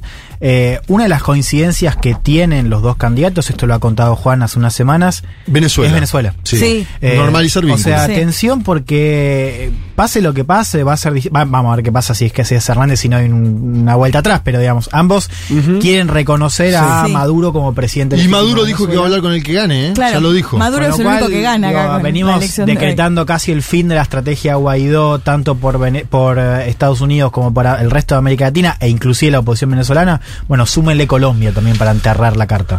Bueno, eh, así cerramos eh, la cuestión colombiana. Eh, quédense atentos. Entonces nos dijeron, eh, Juanma, eh, a partir de las 9 de la noche, horario argentino, poner el 9, 10, ¿no? Sí, Eh, a 8 también puedes tener algún dato. Algún Sí, dato. creo que, Porque que a las 8 antes, empiezan ¿eh? los boca Ah, de urna, las bien. 8 que son Claro. las 6 en Colombia, vas a tener los boca de urna. Bueno, Y a- a- es un método muy fácil porque Muy es boleta fácil, única total. y software. Este software que vamos a ver cómo funciona. cómo funciona a partir entonces de las 8, corregimos. Esténse atentos que podemos tener eh, novedades. Novedades sobre la elección colombiana. Ya leemos la cantidad de mensajes que hay que nos estuvieron enviando y nos pueden seguir mandando. Los estaremos leyendo en unos minutos nada más. Nos vamos de una manera muy especial escuchando Cabildo y Juramento, que es una canción de Conociendo Rusia, pero además fue interpretada, lo que van a escuchar ahora, en el Festival Futurock de este año, en Tecnópolis. Ahí estuvimos. Enorme festival con el que abrimos este año tremendo de la radio. Elman Eh, estaba haciendo poco ahí. ¿Ah, sí? Adelante, sí. y les contamos que ya pueden revivir el show de Conociendo Rusia en nuestro canal de YouTube, ya está subido.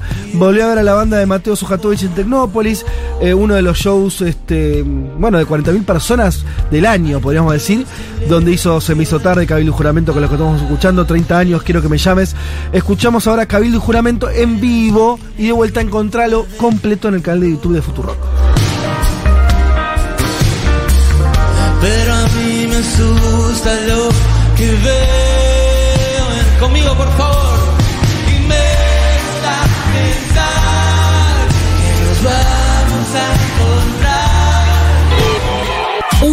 De sensaciones.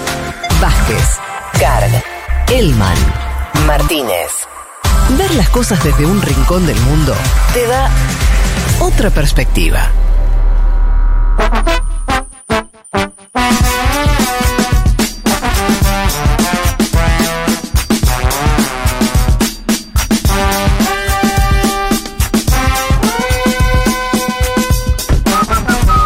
Bueno, leemos algunos mensajes, eh, tenemos un montón. A ver qué dice la gente. Estefanía nos dice, excelente la intro con el análisis del tweet de Elon Musk. Hay un capítulo de la serie Sí. Love, Death and Robots Ah. en Netflix que habla de esto, Sí. los ricos intentando salvarse solos. Yo no la vi. No sé si alguno la vio. No, pero la están recomendando mucho. Bien, En me perdí. social, bueno, sí. te- decir, eh, no, eh, Don't Look Up eh, también es eso, ¿viste? ¿Vos la viste? Sí. ¿Por qué? Esa pero la vio todo el mundo, esa. Yo no, boludo, no. ¿No la viste? Y porque me la comentaron tanto que ya me No, perdí Espera, la no, y, y peor, comedia, yo la empecé a ver y me quedé dormida. Bueno. No. Y bueno, que a las 10 de la noche ya. ¿La viste muy cansada o no te gustó nada? Está laburando mucho. Me aburrí. Sí, ¿Te ya eran las? 9, estaba Sí. para. ¿Vos te gustan las comedias, Leti? Mm, sí. sí. La verdad que es una comedia al palo. Está o sea, muy buena, a mí me gustó. Hay, hay detractores. ¿Pero qué tiene que ver con los hijos? Nada que ver. No, ¿O no, la idea ¿Sí? es que los ricos se salvan solos. Claro. Eh, Ah, bueno, por ahí a No, esta altura no no, es un yo a spo- esta parte no un llegué. spoileo, claro, al final el mundo se destruye Mm. y hay No, una- boludo. ¿Me la, me la spoileaste? Ah, amigo, es una película que salió. la trama, la bueno, trama. viejo. ¿Cómo voy a saber yo que el mundo se destruye? Y sí, pero es la No, trama. bueno, empieza así, empieza así. Ok, ok. Empieza así. Empieza con un mundo donde, eh, Y termina. está, este, y termina. Pero básicamente los ricos se salvan solos en, en una nave que va hacia otro planeta. Es muy bueno el final, esa parte de los. La los- Dale, Bueno. también- contame del argumento también del medio. Las mejores No. escenas. Eh, pará, perdón, que Estefanía en este mensaje decía, me perdí el título de la peli que recomendó Fede, ¿lo pueden repetir? Sí, eh, Idiocracy, ¿sí? Eh, idiocracia en castellano, el gobierno de los idiotas. Idiocracy, eh, que entiendo que está disponible, me parece que está en Netflix, no, no sé, eh, no lo sé, pero véanla, si pueden. Eh, ¿Qué más tenemos por ahí? Saludos desde México. Hola. Eh, Qué lindo México. ¿Quién nos lo dice esto? Bueno, no, no hay nombre. ¿Por qué no poner el nombre? Si no, saludos de México. Al amigo o a la amiga o, m- Solo eso mexicane le pedimos eh, que nos mande el nombre. Así saludamos como se debe. ¿Qué tal en Ciudad de México? ¿Traen algún estado? No hay más datos. Nos manda Chiapas. también. o Oaxaca, un- porque tenemos oyentes de Oaxaca. Sí, Claro, debe ser de Oaxaca, Antes nos verdad. Que hay que ir a publicaban fotos hermosas. prontito. Claro. No lo sé, no lo sé. Eh, hay un dibujito muy lindo con mate, pero no, no, no está su nombre. ¿Dibujito? Sí, un sticker. Um, conozco gente Ajá. que votó por Hernández, dice Marcela Bravo, Sí. en, en la primera, pero cuando Uribe y toda su gente le dio su apoyo, se fueron con Petro porque todo menos Uribe. Bueno, Mirá habrá, que ver si eso existe, pero claro, puede Sí. ser. Sí, bueno, una de las claves de la campaña de Hernández fue justamente distanciarse, ¿no? Como Sí, todo claro. el tiempo del apoyo que le dio Fico y Uribe. Eh, chiques, a Joe Biden se le engancha la pata en el seguro del pedal. Se ve clarito, dice Nana Cristina. eso. Nos aporta eso. Bueno, era El seguro del pedal bueno, que decía, bueno. no sabía que se llamaba así. Lo que creer. ¿El seguro del pedal tiene seguro del pedal? estoy viendo una foto que publicó Axios de Biden tirado. ¿Y qué decís de Biden? No, no, bien. ¿Bien? Está con el casquito. Después se las paso. No, pero está, dijiste ¿qué está algo tirado medio humor. No, que no lo había visto, no había visto el cuerpo de Biden, creo, nunca, ¿no? Como está todo con. Bueno, ¿Y no, es no, no, No, no, pará, pará, ¿Qué pará, pasa pará. con el cuerpo Como que de Joe? está con shortcito. ¿Y? Parece más joven. Pero, ¿qué dijiste Ah, en el ah. ¿Que tiene buen cuerpo? No, nunca tanto. Es un señor adulto. Yo escuché Que no había ¿Qué visto tal, nunca eh? el cuerpo escuché, de. Ay, no, buen chicos, cuerpo qué ahí, fuerte. ¿eh? Flo, Flo, un mensaje. Flo dice, eh, escuchándoles como siempre. Me de- puse colorada, porque. No. Está bien, pero escúchame, no hay que avergonzarse del No, deseo pero que me tiene sorprendió uno. que no, no, conocía el cuerpo. deseo. ¿Cómo es la versión de Milf en qué ¿Cómo se Sugar no, Daddy, ¿no? Es un Sugar Daddy, Biden. Los invito a que volvamos a leer mensajes. Flo dice, escuchándolos como siempre desde una calurosa Praga y adjunta una imagen de su teléfono donde hay 37 grados. Mira, la gente que está sufriendo la ola de calor en Europa, Ahí va, eso. Sí. eh, déjense de joder. No, Acá hace frío, Bueno, estamos, bueno, con, estamos, demasiado, con- estamos con virus todo el tiempo. Porque sos banda del verano, pero 37 grados es mucho, aunque estés en una ciudad tan Sí. hermosa como Praga. Dámelo ya. intenso el programa de hoy, nos saluda Flo, ¿sí? Flo desde Praga. Ahí va. Eh, No, porque tengo amigos que están en Madrid y dicen, che, 38 grados, qué bajón. Le digo, estás en Madrid, te tomás una caña a la tarde, dale, no jodas. Bueno. Eh, el mucho, calor te arruina hasta el mejor lugar. Esa es mi, mi postura. Salvo que estés exactamente en la playa del Caribe. Yo es que en la plaza del Caribe no hay mucho calor. No, bueno. En el Caribe hay 25 grados. Vos Ah, te vas a, a- claro. a Cuba y tenés la misma temperatura todo el año. Bueno, Eh, Mariano, nuestro amigo Mariano dice cómo va un mundo de sensaciones. No sé si mi hijo de cuatro entenderá algo, pero generalmente cuando almorzamos juntos el programa lo escucha. Ah, él, él se quedó con lo de la consigna de la de, de- de esto de la política internacional y los hijos. Es socio capaz eh, sea eh, eso sea lo que más entienda. Ah, es socio de la ¿Cuat- radio, ¿Cuatro bueno. años el, hij- el hijo? Sí, claro. Bueno, un saludito. Ay, qué curiosidad, escucha, padre Mariano, escucha. por supuesto. Eh, Sí, y el papá de él solo lo escucha cuando almorzamos juntos, eh, como en el día de la fecha. Así que bueno, le mando un saludo a Mariano y su familia. Sí, Sigamos con claro. los mensajes. No llego a tomar apunte de la cantidad de cosas que están diciendo. Bueno, esto es un elogio, un, una- un elogio Es fácil. crítica, dice Lo- Lucía. No, lo podés ¿O escuchar no? después en Spotify y ahí tomás Claro. apuntes. La primera vez vos escuchalo como si fuera una clase donde estás eh, entusiasmado con lo que pasa. Y la segunda es como un desgrabado. Vos vas al Spotify y lo- ahí tomás apuntes. Ludmila nos manda saludos desde Eslovaquia. Oh, y adjunta una bien. foto muy linda eh, de un sol. eh, Ah, linda, no sí. sé la cantidad de grados, pero lindo. 22 Gracias. Lud. También nos escuchan desde La Falda. Este es el caso de Juan Diego Otobre, si estoy diciendo bien tu apellido, con 7 grados, ya no 37, 7 en La Falda, y un buen vino, ya está ahí, ya te recontra compré. Acá, Sí, lo, sí. acá lo mandó a las 12 o. A la 1 y 43. No, está muy bien, bien. Es una excelente hora para destapar un Ah, sí, vino. sí. ¿Por qué no? Pero y Claro. a las 12 también, ¿por qué Sí, no? depende, Domingo. depende. A las 2 un aperitivo, un cinzano con un queso. Depende a qué hora te despertaste. Ay, queso, qué rico.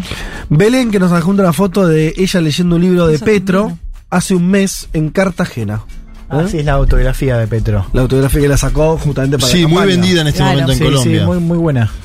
Vamos a ver si se valoriza mañana o si pierde valor. Me encanta este mensaje. Eh, saludos de México. Y ahora el que no tenía firma. Y miren qué interesante. Perdón. Mi nombre es Freddy Martín Pérez, desde Chiapas. Mirá qué lugar de México. Aquí ven muchos argentinos, principalmente en San Cristóbal de las Casas. Claro, porque van enamorados del zapatismo, ¿no? Podríamos decir en un punto. ¿Todavía? Para ser- Es que mirá que San Cristóbal, además de, de eso, es una hermosa ciudad Sí, colonial. eh, claro. Pero hermosa. Sí, por ahí ya están enamorados de San Cristóbal y no de Claro. Es divina esa ciudad. Yo cuando Sí. fui conocí a algunos argentinos también que estaban ahí. Eh, fui hace unos años. como 10 ¿Tuviste en los caracoles? No.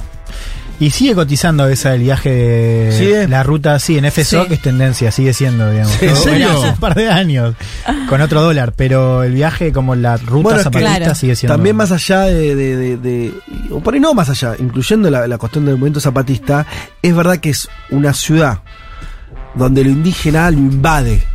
Lo estético, Claro. lo- pero también eh, las ferias, me recuerdo muchísimos eh, mu- y muchísimas artesanas indígenas Mm. que están por ahí. ¿Sabemos que- algo del subcomandante Marcos? Es alguien para hacer un perfil Sí, de de- es verdad. rato ¿Sabemos algo de ese señor? Sí. En su momento me acuerdo Muchísimo que lo- tiempo. los zapatistas del ZLN viajaron hace poco a Europa, pero medio que Morena y AMLO los dejaron a traspié, ¿no? Sí. Eh, es cierto, es cierto. Pero Besos para Freddy, ¿Hacemos un entonces. perfil? Sí, hay que hacer un perfil de- Dale, de, su comandante. Marche ese perfil. Había algún intelectual que le decía el subcomediante Marcos, me pareció fuerte, pero bueno, lo, lo pongo sobre la mesa. Claro. Eh, y acá Marcelo desde Bariloche nos saluda, otro oyente eh, caracterizado de este programa, dice, en mi casa había muchos libros de política internacional, en particular me acuerdo de una colección que se llamaba Historia Universal del Socialismo, cuando tenías... Cuando tenía unos nueve años me enojé mucho por un reto de mi viejo que yo consideraba injusto y le rayé con virome todos los lomos de esa Oh. colección. Ahí tenés, toma. Toma, Eh. papá. Alta cagada se mandó. Y adjunto una foto. Ah, qué lindo que es Bariloche.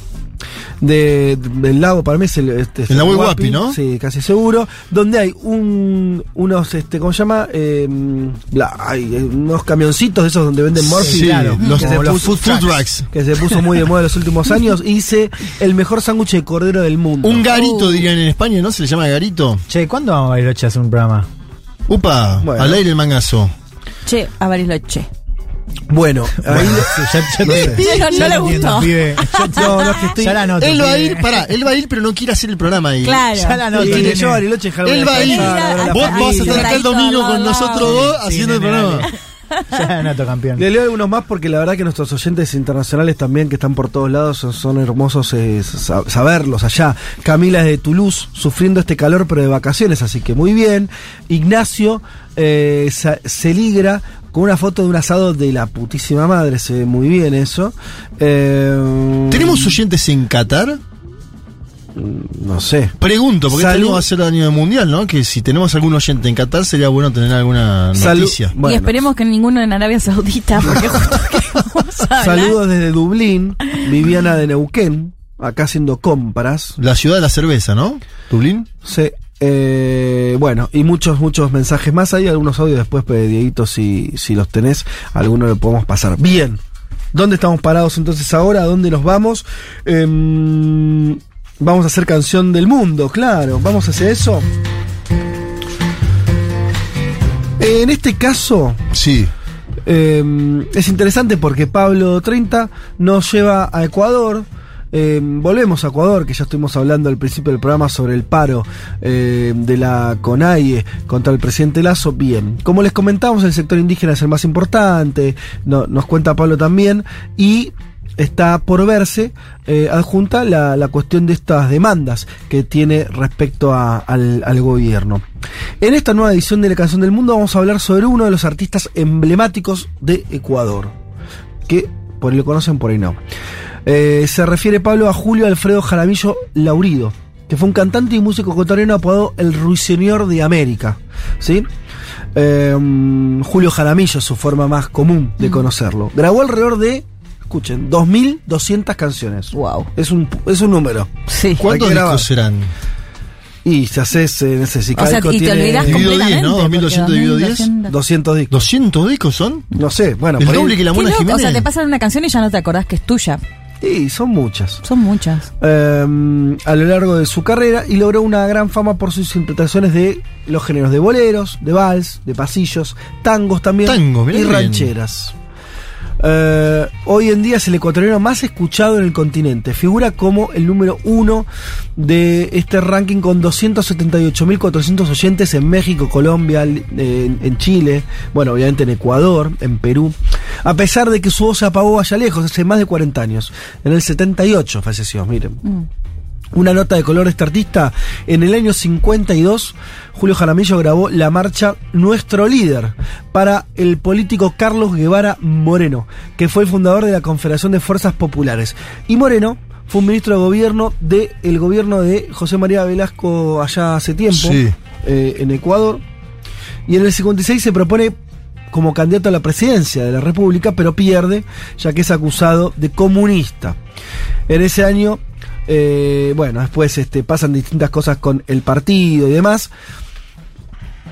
Y Julio Jaramillo, el cantante, fue también uno de los personajes principales de una novela policial eh, mm, del escritor eh, Luis Carlo Musó.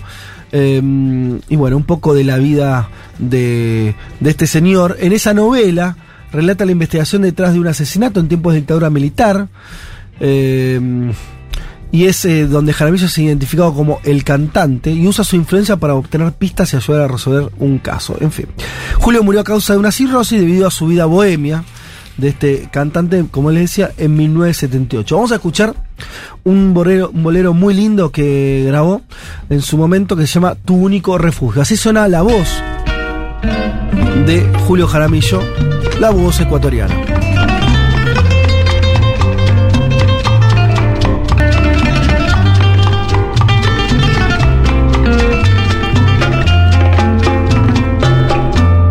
Sé que al final tu único refugio seré yo. Tan acostumbrada estás a mí que soy imprescindible en ti. Sé que al final, cansada de aventuras, tú vendrás buscando mi ternura y en mi cariño la encontrarás. Mil noches viví la angustia de tu abandono, pero te quiero tanto que todo te perdono. Sé que al final tu último refugio seré yo te seguiré adorando, te seguiré esperando hasta que quieras volver.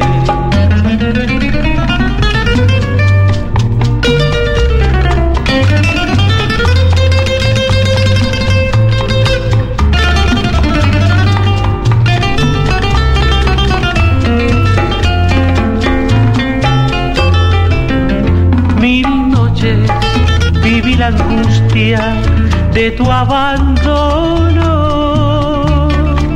pero te quiero tanto que todo te perdono.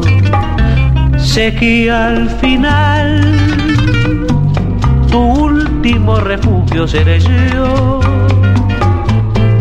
Te seguiré adorando, te seguiré esperando hasta que quieras volver tu último refugio seré yo.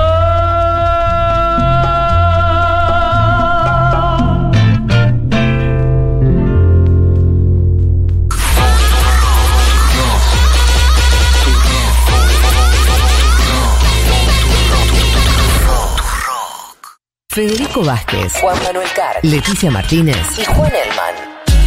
Un mundo de sensaciones. De la invención de la rueda a las stories de Instagram.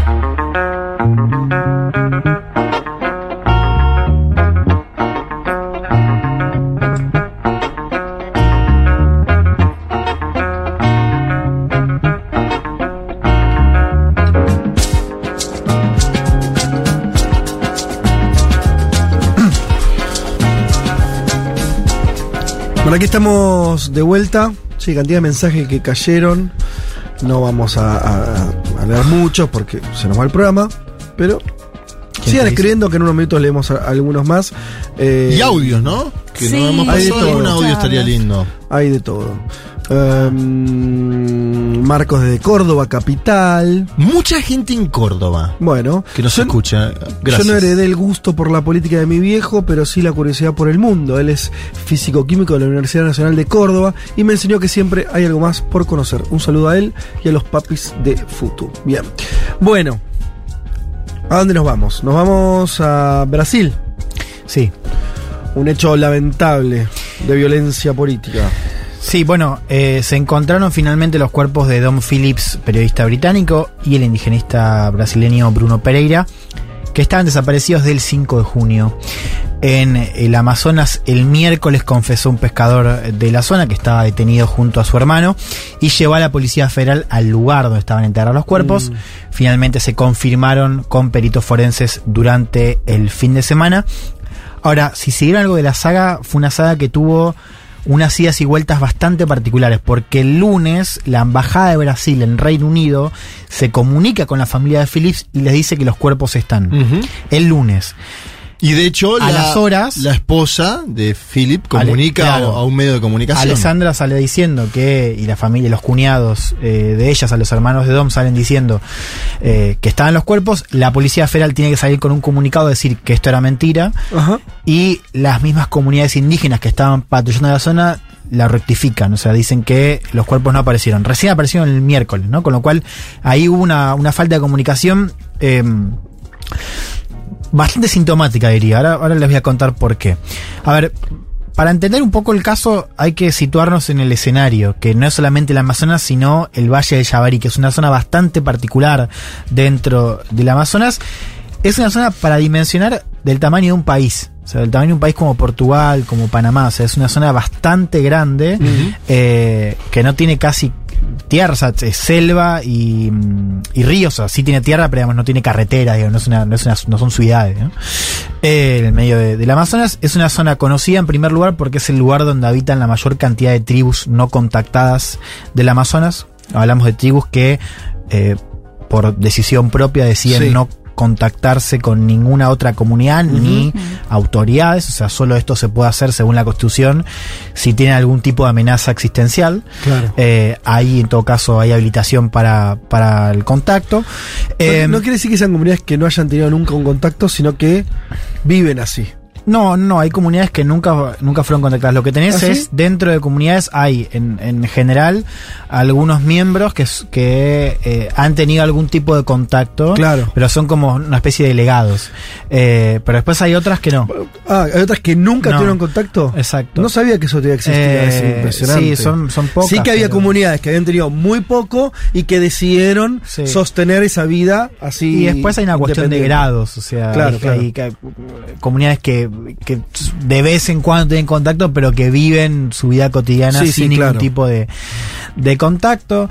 Em, es una zona de mucha actividad ilegal, o sea, es una zona muy conocida por la pesca ilegal, por la minería ilegal y por la cuestión del narcotráfico. ¿Por Mm. qué? Bueno, porque está muy cerca de la frontera con Perú y Colombia, o sea, es una zona de triple frontera, o sea, es tanto una fuente de recursos, minerales, pescado, un pescado más muy particular, un pescado muy grande, muy cotizado que eh, se pesca ahí, eh, y así como es una fuente, es también una ruta, o sea, es una, una zona bastante transitada para todo lo que es el comercio de droga, por ejemplo, eh, que linda con Colombia y con Perú.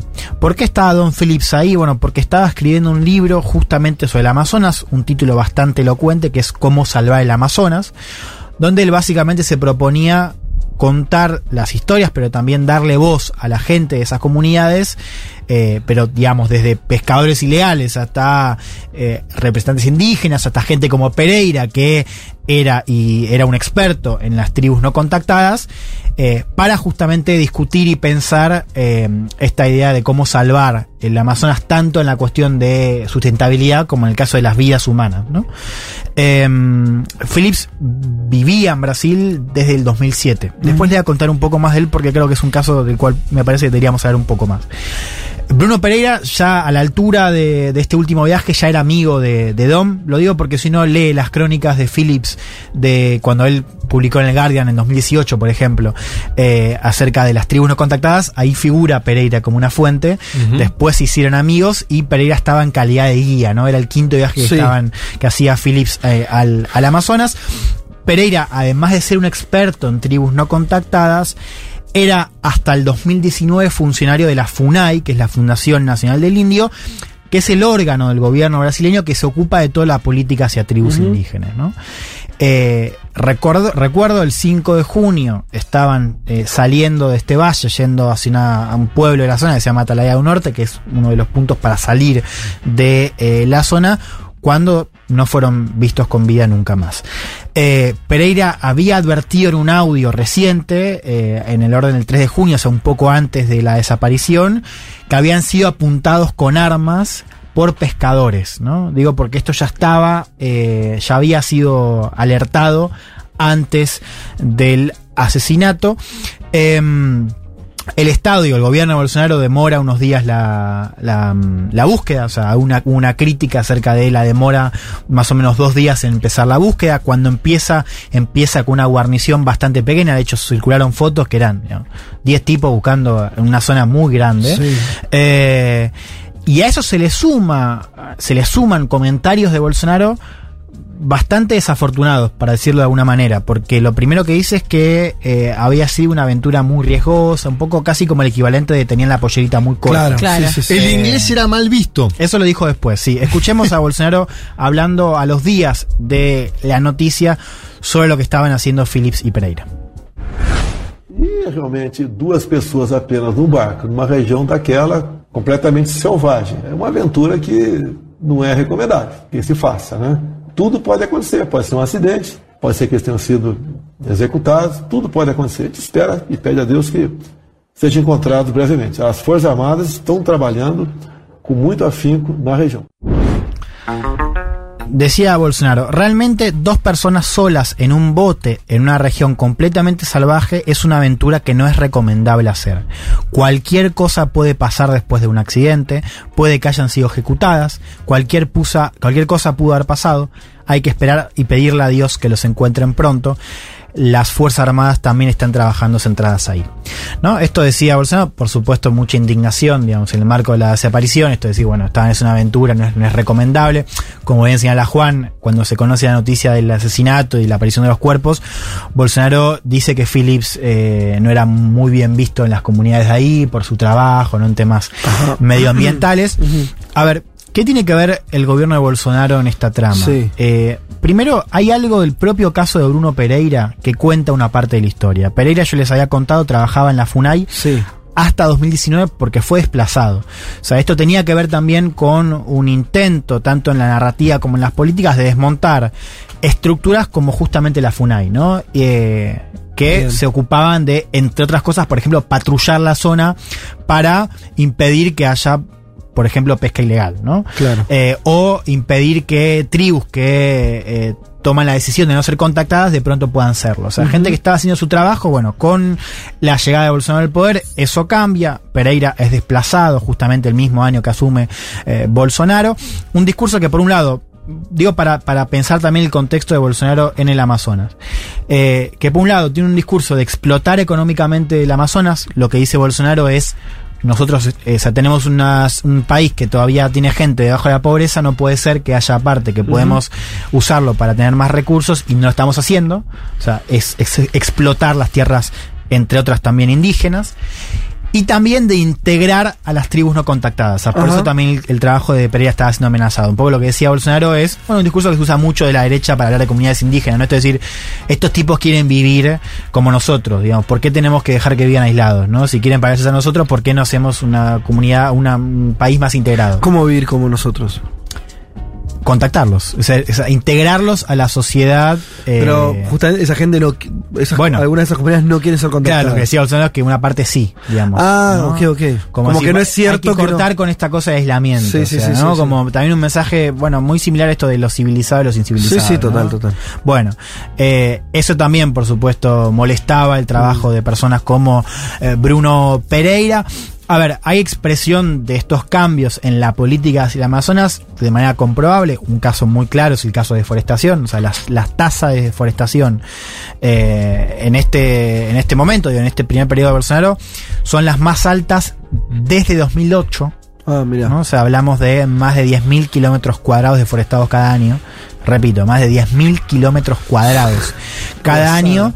Eh, y yo le decía 2008 para entender que el problema no lo crea Bolsonaro, porque la tasa era bastante alta Sí. también en el momento del PT. Sí, fue una, una crítica pero la muy sistemática a profundiza. Lula. Claro, pero la eh, profundiza. y Perdón, tam- no sí. sé si vas a terminar ahí, pero vas a hablar algo más de, de- de, eh, si los asesinatos en concreto están vinculados a alguna estructura. Ahora, o- ahora voy Ah, al ok, caso. ¿no? Eh, pero quería comentar primero un poco No, qué sí, tiene sí. que ver con, Ah. con la cuestión de Bolsonaro eh, y lo otro que, que es menos comprobable en cifras, pero digamos, eh, tiene que ver con el contexto de la región. Es una región que ha sufrido muchos más casos de violencia, digamos. Parte también porque la convivencia se hizo mucho más difícil, ¿no? Porque empoderó esta narrativa de Bolsonaro y el desplazamiento de gente como Pereira a los grupos económicos de la zona, tanto los que operan de manera legal, como las madereras en el caso de deforestación, Sí. como de manera ilegal, todo Claro. esto yo les contaba al principio.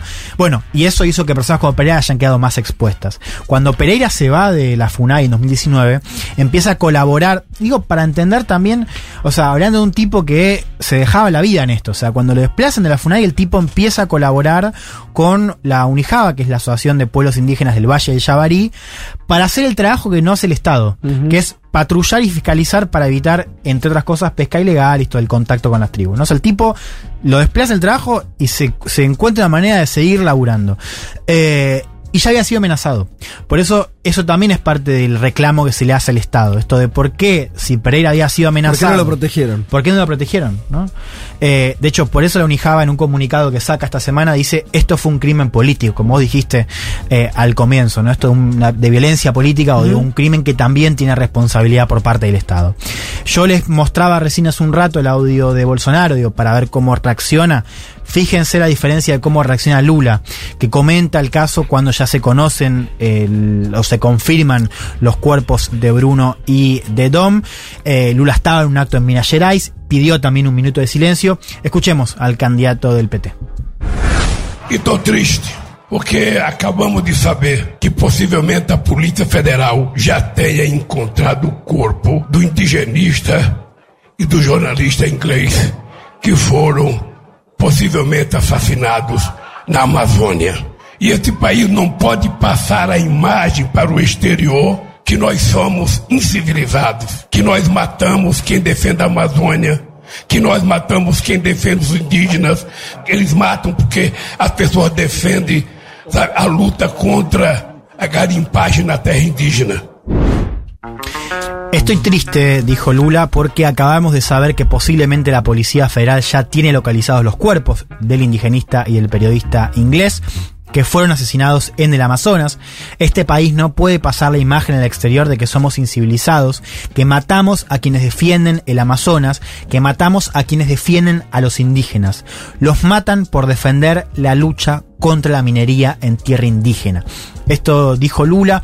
A ver, vos me preguntabas, Fede, del caso. Eh, Vamos ahí, hay tres detenidos, los tres son pescadores. La hipótesis que maneja la Policía Federal es que a Pereira lo estaban buscando, estaban buscando la cabeza de Pereira, estos grupos, yo te contaba que Pereira seguía haciendo la, la tarea que no hacía el Estado. Bueno, digamos que su cabeza estaba cotizada en estos grupos de, de pescadores ilegales. La policía dice que Estos grupos de ser- pescadores ilegales, no, no sé si te- sabes, son grupos como marginales en sentido de tipo que tiene un botecito o son estructuras empresariales Lo más que pasa grandes? es, es complejo, porque yo te decía esto de que es una zona donde por un lado tenés pesca y minería ilegal, pero también grupos narcos que interactúan. Entonces muchas veces también la cuestión de la pesca está vinculado a otros grupos más grandes que utilizan el valle, no solamente como fuente, sino también como ruta. O sea, Ajá. la- la- o sea, son grupos que también operan entre sí. Eh, el caso de los pescadores también es complejo, porque a diferencia de lo que uno puede creer, la pesca ilegal allá no son, digo, como, como son en otras zonas, de, no sé, que- barcos gigantes japoneses. sí, claro. no, No. son tipos muchas veces indígenas que son Sí. contactados, por eso es más complejo la, la cuestión, pero digamos, seguramente tiene algún tipo de apoyo Sí, estamos detrás. hablando de un lugar mega remoto, no es que... A ver, apoyo detrás hay seguro, digamos. Eso, A- eso, ¿apoyo? Apoyo de grupos más grandes hay seguro, porque hay una logística de la pesca ilegal que va más allá de eh, lo que hace la gente de la zona, digamos, para comercializar el pescado. Eso de por sí. No sabemos la dimensión, no sabemos los nombres y no sabemos todavía los motivos claros eh, detrás de este asesinato. La Sí, policía. parecería no- que este hombre detenido, ¿no? El, el principal, digo, Amarildo Sí. da Costa de Oliveira, apodado Pelado, no es, es alguien que ejecuta algo en nombre de otro, digamos. Yo lo veo, veo la detención, veo la embarcación y digo, este pibe está estaba laburando para otro. Me Te voy a contar dos cosas más que rubrican un poco lo que estás diciendo. Cuando este tipo pelado lo detienen antes de la confesión, Sí. lo encuentran primero con un calibre de munición, perdón, con municiones de un calibre solo permitido en Brasil para Fuerzas Armadas. Claro. O sea, alguien tiene que explicar por qué un tipo así tenía munición solo permitida para Fuerzas Armadas. Eso es lo primero. Lo segundo, cuando lo detienen, lo van a defender a un pescador de la zona, lo van a defender dos funcionarios judiciales de ciudades cercanas. Que renuncian a la defensa del caso cuando se filtra la noticia. Lo cual también es extraño. O sea, ¿por qué a un tipo de la zona lo van a defender dos funcionarios judiciales de zona cercana? Claro. ¿Cómo se ente- O sea, es, no, no solamente cómo se enteran, o sea, ¿por qué pasa eso? O sea, ¿por qué un pescador de ahí rápidamente lo van a defender?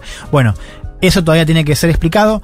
Otra cosa, en la semana donde eso pasa, eh, AP reporta que la familia del de este tipo apodado Pelado eh, denuncia que fue mm, torturado para eh, tener una confesión por parte de la policía. Ajá. ¿no? Después, finalmente, la semana termina confesando. Digo, porque también esto es parte del caso. Claro, Globo claro.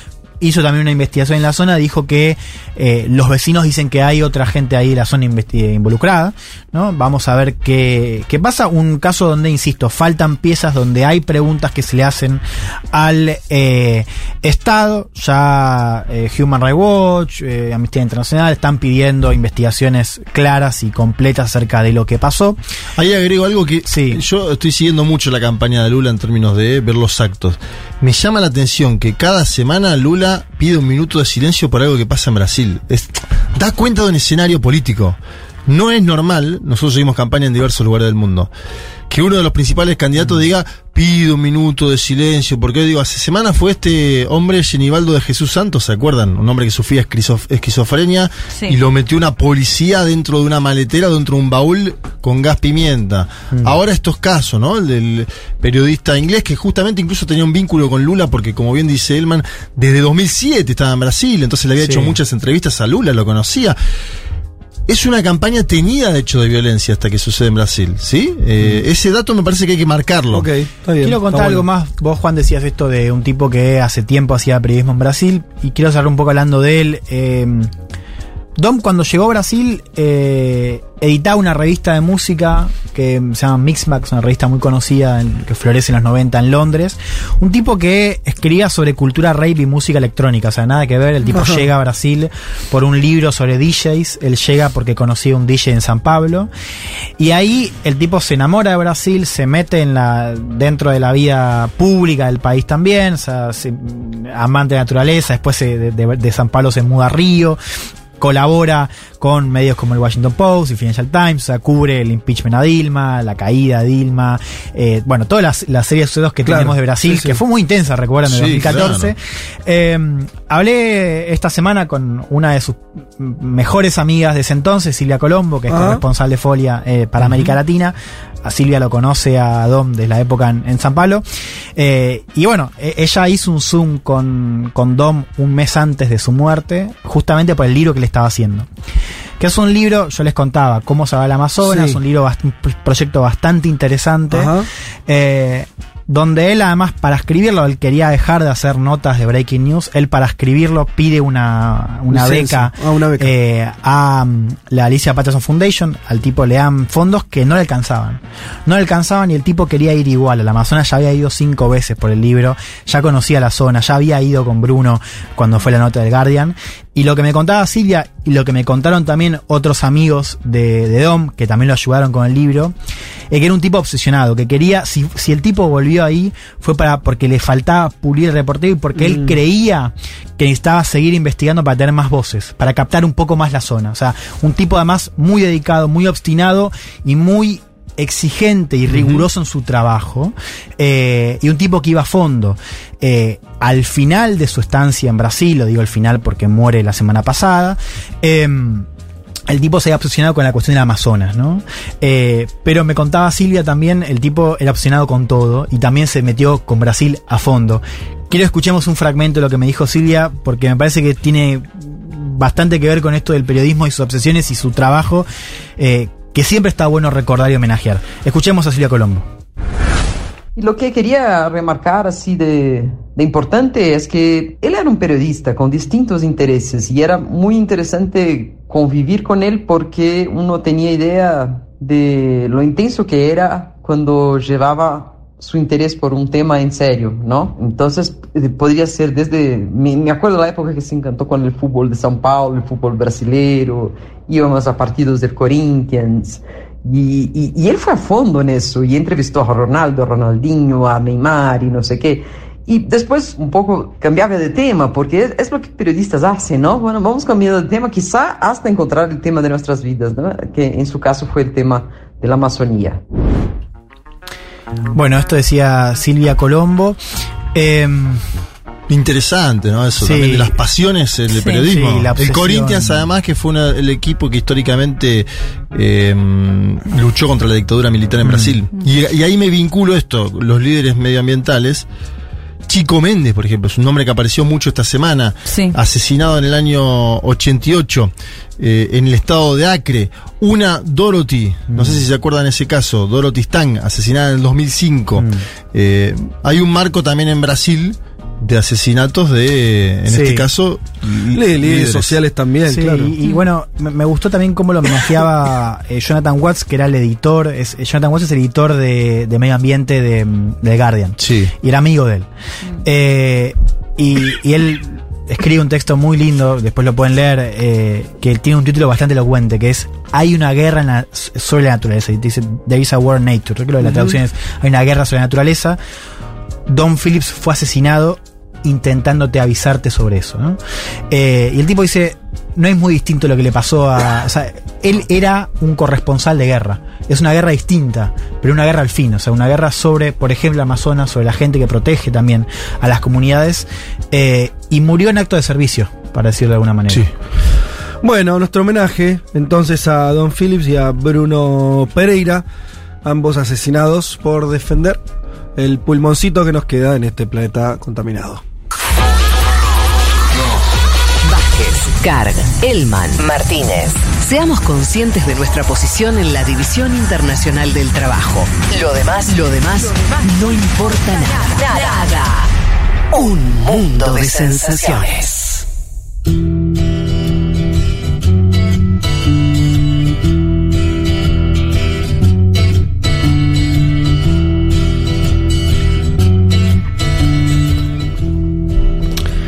Les habíamos dicho que íbamos a tener un perfil muy interesante hoy sobre el príncipe Mohammed bin Salam, Salman, eh, gobernante de uno de los, o el país con mayor producción de petróleo del mundo.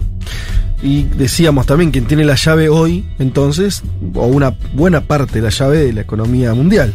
Y creo que por eso, digo eso por ahí no, probablemente Leti no arranques por ahí. eh, es alguien al que recibe visitas del propio presidente de Estados Unidos, que van ahí a negociar, ¿no? Abrís el petróleo, no lo abrís, cuál es el precio del petróleo, maneja esas pavaditas este príncipe. Pero bueno, vos nos vas a contar quién es este muchacho. Sí. Ahí va. Eh, primero que lo llaman mucho MBS o Sí. MBS, eh, Mohammed bin Salman. Primero, perdón, una cuestión personal que me destroza, que tiene nuestra edad, Juanma. Ajá. Eh, nació en 1985, tiene 36 años, es el hijo del rey actual de Salman bin Messi es más joven que nosotros, Leti, te quiero decir. Ah, usted tiene la misma, misma edad. 85, ¿no? Ah, mira. Sí. Eh, es hijo de, les decía, el rey Salman bin Abdulaziz, el rey actual, y de su tercera esposa, Fagda, eh, porque recordemos, en, en Arabia Saudita se pueden casar hasta con cuatro mujeres. Eh, el rey, el actual, es eh, lo que se, se hacía, la sucesión era de hermano a hermano, no de hijo. De hecho, entiendo que esta sería la primera vez en la que lo va a suceder después del primer rey, digamos. Se, fue, la sucesión fue de hermano a hermano. Entonces, la, para, para, la sucesión es de hermano a hermano. ¿Y Sí. pero cómo hace la vertical hacia abajo en un momento? Bueno, ahora eh, cuando se muera el rey actual, sí lo va a suceder. Porque su no tiene otro hermano a heredar. Y no porque ya son muy, son muy grandes. Ah, o-. De hecho tiene 80 y ahora lo busco, pero mm, 80 y largos, el actual rey, que él llegó al poder porque en el 2005 fallece el rey Fahd, que era hermano. Lo iba a suceder, eh, lo sucedió, perdón, eh, Abdala, el rey Abdala, que falleció en el 2015. Otro- y sí, el, y el otro hermano. hermano que le, que le correspondía en realidad Sí. heredar se muere en el medio por, un, por Y ahí una entonces enfermedad. es el hijo de quien es rey. Y, y- y ahí, no, no no, y ahí, hermano. ahí, ahí asume el rey actual que era otro hermano menor. Ah. Que no le correspondía, le tocaba a otro hermano, pero se murió por una enfermedad en el medio. Es decir, desde el 2005 Fueron acá, como ya todos fueron may- mayores. Además, recordemos que en Arabia Saudita, como justamente tienen hasta cuatro esposas, tienen un montón, Montón de, de hi- hijos. son infinitos Lo hermanos. contábamos en el caso de Osama claro. Bin Laden, que tiene como 50 Sí, hermanos, sí. hermanas. Igual me entendés que hay un momento de la biología que vos tenés que ir para abajo. No puedes ir en. en- Por eso. Sí, sí, claro. Ahora va En a este pasar caso esto. va, a a pasar porque ya no hay más hermanos Porque ahora jóvenes. el príncipe heredero es Bien, un hijo, perfecto. que es justamente de quien vamos a hablar hoy. Mm. Pero bueno, lo que iba era que no le tocaba al rey actual, Sí. sino que fallece eh, por una enfermedad el hermano quien iba eh, a asumir como rey y finalmente entonces eh, asume el rey actual, que es el padre de Mohammed bin Salman. Ya para meternos eh, bien de lleno en quién es Mohammed bin Salman, escuchamos a Ignacio Rulansky, que lo hemos entrevistado otras veces. Él es del departamento, coordinador del Departamento de Medio Oriente del Instituto de Relaciones Internacionales de la Universidad de La Plata, que nos contaba un poco cuál es la formación de, eh, de Mohammed bin Salman, del príncipe heredero, y cómo llega con esta idea de modernizar a Arabia Saudita. Lo escuchamos. Mohammed bin Salman nació en 1985 y tanto pertenece a las generaciones más jóvenes de la Casa del Saud. Se graduó en leyes, segundo en su clase, en la Universidad Rey Saud. Trabajó en el sector privado, también supervisó la producción de Aramco, una empresa petrolera estatal. Sirvió como jefe de la Corte Real y fue ganando eh, protagonismo, sirviendo también como ministro de Defensa y luego ya eh, como príncipe heredero desde entonces se ha convertido en el principal armador político del país y es también quien personifica, o por lo menos eh, su ambición es representar un proyecto de modernización a nivel nacional que implica, por un lado, cambiar el rostro de Arabia Saudita ante el mundo, pero también, importante para señalar, es lo que hace a la actividad económica más importante, que es la extracción de hidrocarburos, y en este sentido Mohammed bin Salman busca reducir la dependencia en este sector promoviendo una política de transición a energías verdes renovables varias cosas de lo que decía Nacho ahí. Bueno, primero que va a ocupar, mm, el primer cargo, digamos, importante va a ser el ministro de Defensa, que asume en el 2015, cuando asume su padre, es decir, cuando su padre llega a ser rey, lo, eh, lo pone a él en el cargo de ministro de Defensa, pese a que había estudiado abogacía, digamos, no tenía ninguna base por la cual ponerlo en una cartera como la de eh, Defensa. Lo que se da mucho es que los hermanos del rey y demás son el gobernador de tal lugar, el ministro de tal, ¿no? Son todos la, la, Casa Real, los funcionarios de, es del, una monarquía absolutista. del país. Sí, como es una que hay- monarquía absolutista, sí. Como que no hay muchos ejemplos en el mundo de No. ese nivel de En eh, bueno, en algunos vecinos de Arabia Saudita también, pero sí, deciden absolutamente todo. Eh, son el poder ejecutivo, ¿En- la, en Yemen? la justicia, sí, Yemen es uno. Y no sé si hay muchos más, ¿no? Y después están los Emiratos y eso que, que Claro, tienen, por, por ahí claro. hay algún cargo como de mandatario, Sí. pero son los que deciden Total. absolutamente todo. Bueno, lo que pasa con, eh, con Mohammed bin Salman es que cuando es eh, nombrado ministro de Defensa, su marca va a estar relacionada a que comienza lo que se conoce como la guerra en Yemen, que continúa hasta ahora el país vecino, el país al sur de Arabia Saudita. Lo que pasaba en ese momento, después de lo que fue la primavera árabe en el 2011, fue que, bueno, habían destituido al presidente, que después eh, volvió, después finalmente lo asesinan, toda una situación ahí, pero básicamente al oficialismo lo defendía Arabia Saudita y a los que se conoce como rebeldes hutíes los apoya la República Islámica de Irán, dos países enfrentados en la región.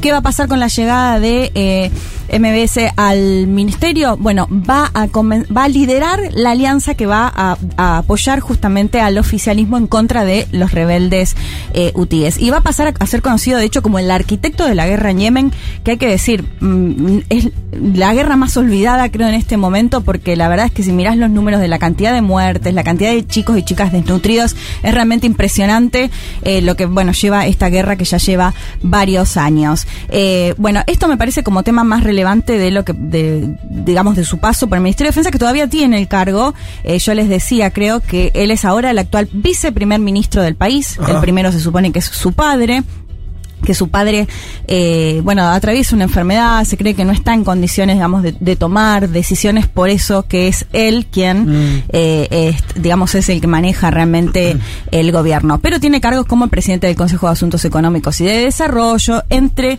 eh, otros cargos que ejerce. Eh, otra cuestión que se da en el 2017, digamos, se termina de confirmar, porque, como les mencionaba, esta cuestión de quién va sucediendo, no le tocaba a él asumir, porque no le tocaba a su padre ser rey. Quien era el príncipe heredero en su momento era eh, Muhammad bin Naif bin Abdulaziz al Saud. Lo que hace el padre cuando llega rey, dice. No, el príncipe heredero va a ser mi hijo. Sí. Eh, bueno, todo esto, imagínense, genera en la Casa Real, de hecho, bueno, acusaciones de asesinatos, de torturas, de exilios. Eh, bueno, y de hecho eh, Ignacio me contaba que él fue muy vivo justamente en evitar que esas internas rompan todo, pero bueno, detrás hay un montón de historias que seguramente nunca llegaremos a conocer de cómo se da el cambio este por el cual en el 2017 oficialmente eh, MBS pasa a ser el príncipe heredero. Una de las prim- primeras llamadas que recibe es la del entonces presidente de Estados Unidos, Donald Trump, felicitándolo justamente por, eh, bueno, por ser convertirse en Sí. el príncipe eh, ¿En qué año fue Letizo? 2017, dos Bueno. años después de que ya había asumido su, su padre. ¿Qué hace también en el gobierno? Bueno, él se basa en esto que se conoce como el programa Saudí Visión 2030, que un poco Ignacio nos contaba. Por un lado, el, él llega con esta idea de modernizar Arabia Saudita, una Arabia Saudita a la cual busca lavarle la cara por la violación de derechos humanos, bueno, las condiciones en las que viven las mujeres en Arabia Sí. Saudita. Pero también tiene una pata económica Ajá. que tiene que ver con dejar de depender tanto del petróleo, del cual depende prácticamente más del 80%, casi un Sí. 90% de la exportación, de la producción Sí, sí. de petróleo. Entonces va en una búsqueda económica de dejar de depender tanto del petróleo. Es interesante porque ahí empieza a hablar de energías renovables, eh, incluso planifica una como una primera ciudad tecnológica, o sea, que, que todo sea con energías renovables en el mundo. Bueno, O esto sea, forma parte... lo, lo que están viendo no es ninguna cuestión que esté vinculada a un pensamiento ecológico o lo que sea, sino a tiempo. Claro, o sea, ¿cuánto me queda para vivir del petróleo como Sí. digo ahora? Me pueden quedar 10 años, 20, 30, 50, pero entonces va a acabar. Exacto. Sí. ¿No? Supongo, digo, el cálculo es, ser- es sencillo. Bueno, pero él se plantea como alguien que viene a, a modernizar o hacer estos cambios o que está a favor, digamos, de las energías re- renovables y, y demás. Para que tengamos una noción de- del peso, además, que tiene Arabia Saudita en la región, ¿se acuerdan cuando se dio toda la crisis en el Líbano, en la cual renuncia el primer ministro Saad Hariri? Bueno, esto lo, él renuncia después de que viaja a Arabia Saudita y básicamente el príncipe lo obliga a renunciar. Después va a volver, va a tener, pero a lo que voy es el peso que tiene en los países que apoya o no apoya en la región eh, y bueno, en este caso el príncipe saudita. Eh, si les parece, escuchamos nuevamente a Ignacio Rulansky porque les planteaba esto de, bueno, él se da a conocer sobre todo porque decide que las mujeres pueden manejar algo que no podían hacer en Arabia Saudita. Sí. Entonces se empieza, se empieza a ver a este príncipe como alguien que realmente va a cambiar la situación de Arabia Saudita. Pero escuchamos a Ignacio que nos contaba cuál es la situación real. Mohammed bin Salman se muestra como un promotor de la expansión de derechos para las mujeres. Quizás el caso más emblemático y que recorrió los titulares del mundo es el del derecho a conducir. También brega por la incorporación de las mujeres al mercado de trabajo, pero al mismo tiempo las principales activistas que han luchado históricamente por conseguir este derecho se encuentran detenidas y en condiciones sumamente opacas. Sí, se conoce que muchas de ellas han sido torturadas. Mohammed bin Salman, en las entrevistas que brinda a los medios internacionales, suele o solía pronunciarse a favor de, de una morigeración, de esta práctica consuetudinaria y sin embargo siguen existiendo grandes abusos en su ejercicio, ¿no? es decir, en el papel que los hombres cumplen como custodios de la mujer. Esto implica que en una familia son los varones quienes pueden habilitar a la mujer a trabajar, a estudiar, a casarse, a salir, a salir del país. Por tanto, de vuelta hay como cierta discrepancia entre lo que se promueve o lo que se dice promover y lo que efectivamente ocurre. Bueno, algunas cosas modificó esto de que las mujeres puedan manejar, incluso entiendo que hasta tener ser tutora de tu propio hijo, o sea, ni siquiera eran tutoras de sus Mm. hijos, Lo entre que está otras bueno es que en un- cuestiones. cuando vos tenés semejante violación a los derechos más elementales de las personas, tu agenda para mejorar, entre comillas, es infinita. Entonces, bueno, Sí, este año cualquier cambio le vamos a dejar ¿no? manejar. ¡Wow! Sí. Eh, o sea, ¿entendés? Eh, todavía le falta 58 mil derechos. Sí. Eh, pueden estar un siglo así. Pero cuando tomás dimensión es, es realmente tremendo, ¿no? No, claro, es una cosa. Bueno, esto- Lo que, es nos tremen- contaba esto del- lo que es tremendo es que esto, este país no sea parte de ningún eje del, Del eje del mal, claro, cuando- O sea, digo, lo de Arabia Saudita me parece que te pone muy blanco sobre negro la hipocresía pero Sí. extrema. Digo, ya como, la verdad, no me hable más de Ucrania. Sí. cállense, son una vergüenza. Digo, háblenme de intereses y nada más, porque es la, Sí. la falopeada en términos de, de lo que son los vínculos internacionales es demasiado evidente. Sí. China mismo, se la acusa a China de cosas.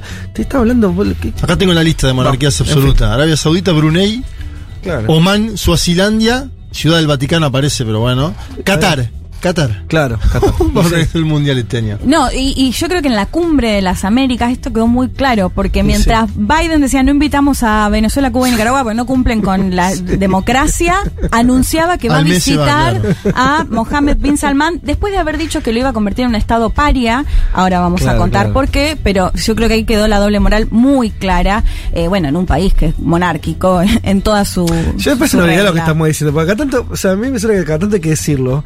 Porque te, vos después te metés, empezás a analizar las cosas. a- Empezás a anal- a analizar las cosas de una manera y decir, mirá que, mirá que es así el mundo, ¿eh? Sí. Después entremos en todos los grises que quieran.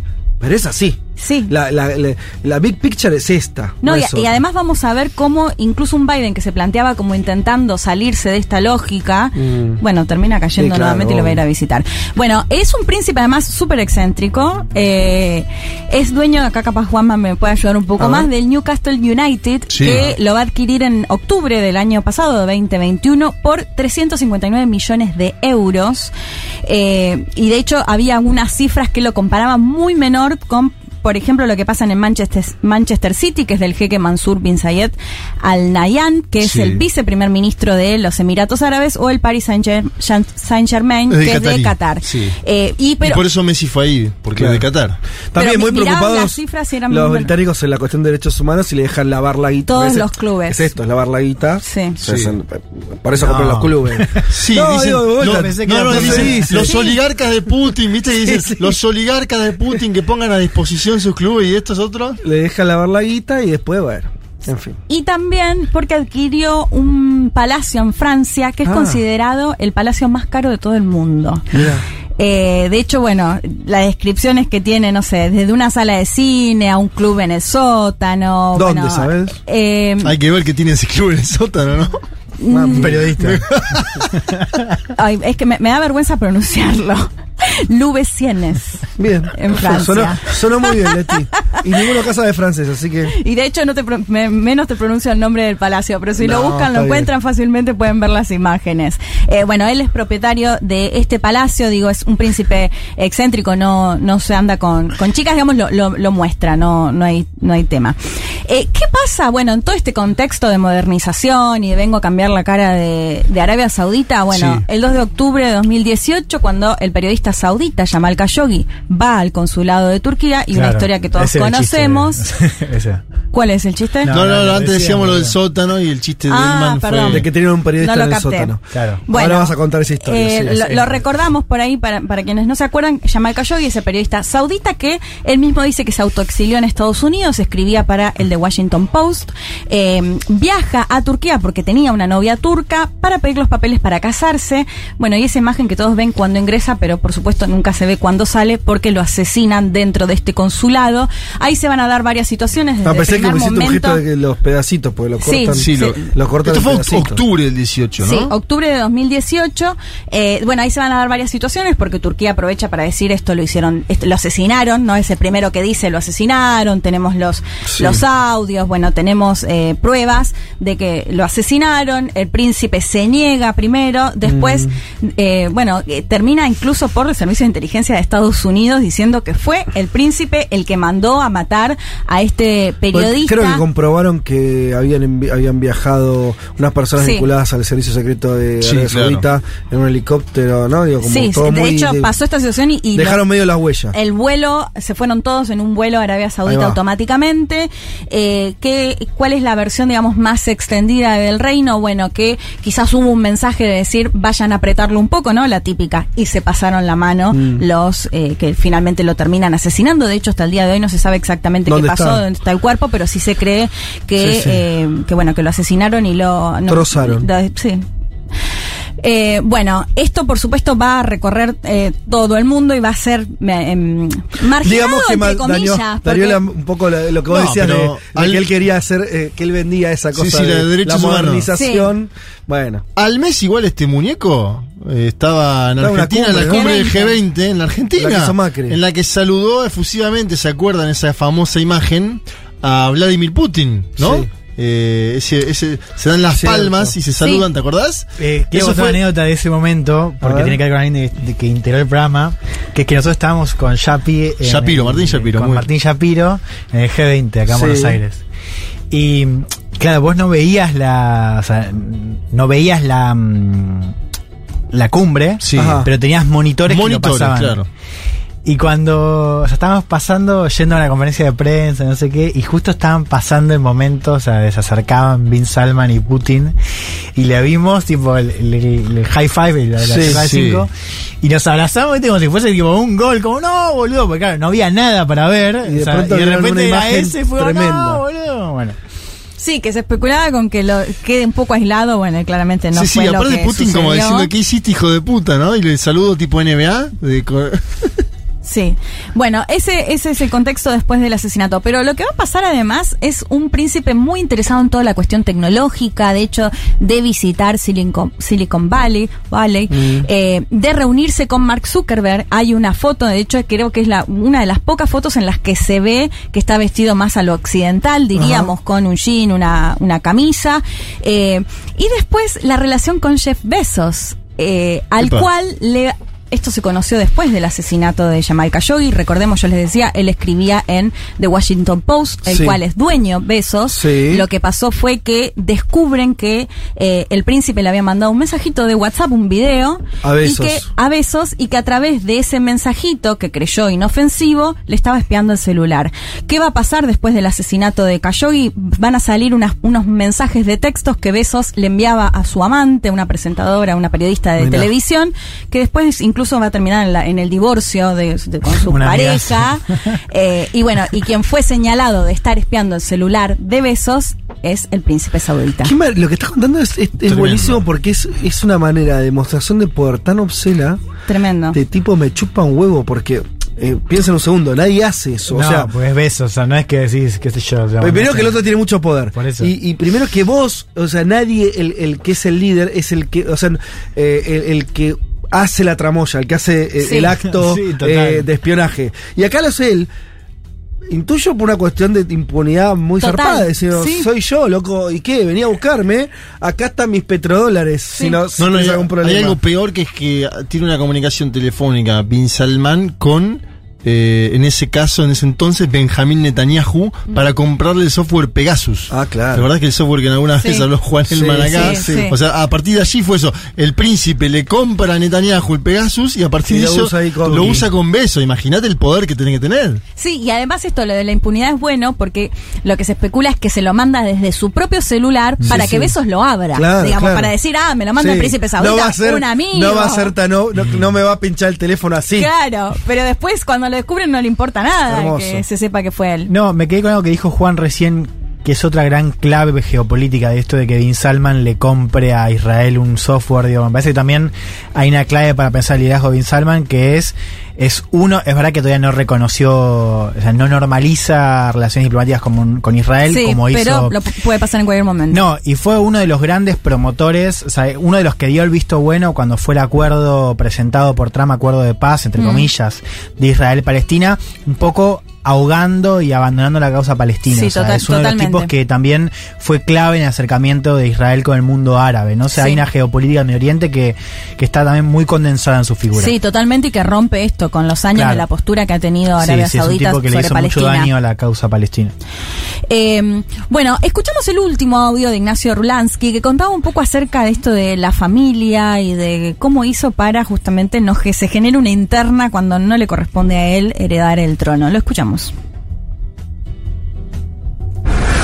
Mohammed bin Salman ha sido implacable en la neutralización de posibles focos de resistencia o bien de proyectos alternativos de construcción de poder dentro de la Casa de Al Saud, lo que lo ha llevado a encarcelar a miembros de su propia familia, es decir, tíos, primos y, y familiares más lejanos, entre los cuales muchos son empresarios y también a, a empresarios y otros funcionarios que no pertenecen a, a la Casa de Al Saud y que en, estas, en estos casos eh, no solo ha embargado sus bienes y activos o por lo menos parte de sus patrimonios, sino que eh, bueno, también estas personas se encuentran envueltas en procesos judiciales poco transparentes. Por tanto, la construcción de, de poder de Mohammed bin Salman es eh, sin dudas transformadora en todo sentido, atomizando el ejercicio de las principales funciones de gobierno en, su persona y en su grupo de allegados, y también tratando de actuar como una especie de, gran reformador que introducirá un momento bisagra en la historia de Arabia Saudita. Bueno, familiares eh, presos, algunos que le sacan todos los bienes, otros directamente ejecutados, otros que logran exiliarse. Hay que decir que no le queda otra, la- ese tipo de, de, gobier- de forma de gobierno. Ya implícito que si vos las reglas para, para generar ese, para acumular poder, Hmm. y no son las elecciones, no son las negociaciones políticas con otros sectores, está dentro de tu familia. Y el que manda, manda. Tiene el poder absoluto. Y te está disputando Claro. la billetera más grande del mundo. Y sí, Te lo de mínima que te lo cargas. O sea, O sea, vos obvio. decís que si sos el príncipe heredero, por ejemplo, y te, te sacan el trono, no hacen nada. ¿Cómo, cómo? No, porque digo esto en lo de la familia, Sí. digamos, de las disputas que se generaban, No, digo que que tocaba. a lo que hoy se parece a cualquier eh, historia que escuches de una monarquía europea claro. del 1600. Sí, es sí, lo mismo, sí. digo, no tenés ningún, o sea, eh, la, la política se reduce a una política de- en el palacio, de la familia y la disputa, que si el primo, el tío, la mamá, digo, Sí. ya está, fin. Entonces, bueno, en general no suelen ser pacíficas esas disputas, son No, claro. personales, Hmm. absolutamente. Y bueno, ya está, sos vos, soy yo, chau. Sí. Bueno, para concluir, eh, quería leer una parte de una nota de opinión de Khashoggi, que me puse a leer algunas de las notas que él escribía. Y es interesante porque en este marco que decíamos, bueno, es un príncipe que se, bien, bien- se presenta como un modernizador de terminar con la violación de derechos humanos. Bueno, lo que contaba Khashoggi es que él se autoexilia porque había De hecho, el, el título de la nota es Arabia Saudita no siempre fue tan represiva, ahora es insoportable, Mm. refiriéndose desde que llegó al, al poder el príncipe. Eh, y, y en realidad, desde décadas, Arabia Saudita es así. Es decir, o sea, Sí, él lo plantea que ahora realmente es Era insoportable, era peor aún. Eh, bueno, cuentan toda su nota cómo ha visto a sus propios colegas, a sus propios amigos. Eh, además, un, un Khashoggi que en su momento trabajó para la realeza, Sí, incluso, o sea, con- no es- conoce a bien. No era Rodolfo Walsh. No, no, conocía bien de cerca eh, lo que hacía, bueno, y me, me interesaba leerles una partecita, ¿no? Él dice, mis amigos, eh, no, fue doloroso para mí. Eh, hace varios años cuando arrestaron a varios amigos. No dije nada, no quería perder mi trabajo o mi libertad. Bien. He hecho una elección diferente ahora, ¿no? Ya estoy escribiendo desde Estados Unidos en No el tuvo en cuenta el Post. teléfono de besos en su elección. No, es que eso se conoció además después de la- del asesinato de él. No, ya sé, bueno, pero ocurrió, vos lo linkeaste, ¿no? Digo, como... Sí, sí, sí, pero digamos que... O sea, lo que vos contaste, no, sé si. Yo Sí, estoy entendiendo Sí, ahora sí, la sí. historia, pero no lo sabía Se eso. cree que, el, digamos, se cree no, el, el mensajito que, que, que, mm, el príncipe le manda a Besos es previo al asesinato de Khashoggi. Y Khashoggi trabajaba para besos. Y Khashoggi O sea, trabajaba claro. para el diario del cual es dueño Si el Besos. pelotudo de besos no le, no le respondía el mensajito, por el otro estaba con vida, o sea, o se cuidaba en términos de seguridad, que decir, ahí una. Es muy, es muy impresionante eso, como. Digo, vos te imaginás a ese periodista eh, viviendo en Nueva York diciendo, "Buah, zafé, loco. Pero porque- Estoy trabajando. ¿Qué, ¿Pero qué decís? ¿Que si se hubiera conocido que le espiaba el celular, él dejaba de escribir o cómo? No entendí. No, no, que vos estás, si entendí bien, estás contando que la forma de llegar a Khashoggi fue a través del teléfono de besos. De em- empezar a espiarlo. Ah, no, pero el que espía es a Besos. A Khashoggi es, es porque la- por las notas estas que escribía en el Washington Post, del cual Besos es, dueño. Vos decís que es independiente el seguimiento a besos de toda la trama con el No, asesinato no. de Khashoggi. No, no, claramente ya le molestaba a Ah, Khashoggi eso, eso. escribiendo en su diario. Claro, claro, ahí va. Eh, ah, ok. Eh, pero le empieza a espiar antes del asesinato, sí, eso sí. Pero se dice- conoce después, públicamente Muestra- se conoce muestra después. que es capaz de espiar a uno de los tipos más poderosos Sí. del mundo. Obvio que te Y vas a asesinar a su Va a matar periodista. a un periodista, al editor. Por- a- porque lo que sé lo dijiste Leti, pero eso es bastante impresionante. Khashoggi ya era una especie de protegido, ¿no? Por la, por lo- sobre todo lo- lo- el sector pro- progre en términos de medios en Estados Unidos. como era, Sí. Sí, era alguien claro. escapado de la dictadura, Sí. digo, Sí. a lo que hoy. Y sus notas de opinión eran sobre Eran Arabia eso, Saudita exacto, y sobre todo sobre el príncipe. Por eso que- le- quería leer esta parte porque me parece muy representativa de lo que le pasó al propio Khashoggi, que Mm. durante años respondía a la realeza, trabajó con la monarquía y, y demás. Y esto contaba, ¿no? Eh, fue doloroso para mí hace varios años cuando arrestaron a varios amigos, no dije nada, no quería perder mi trabajo, mi libertad. He hecho una elección diferente ahora. Ahora, ¿no? Ya escribiendo desde Washington Post. He dejado mi casa, mi familia y mi trabajo y estoy alzando la voz. Hacer lo, cor- lo contrario traicionaría a quienes languidecen en prisión. Puedo hablar cuando muchos no pueden. Quiero que sepas que Arabia Saudita no siempre ha sido como es ahora.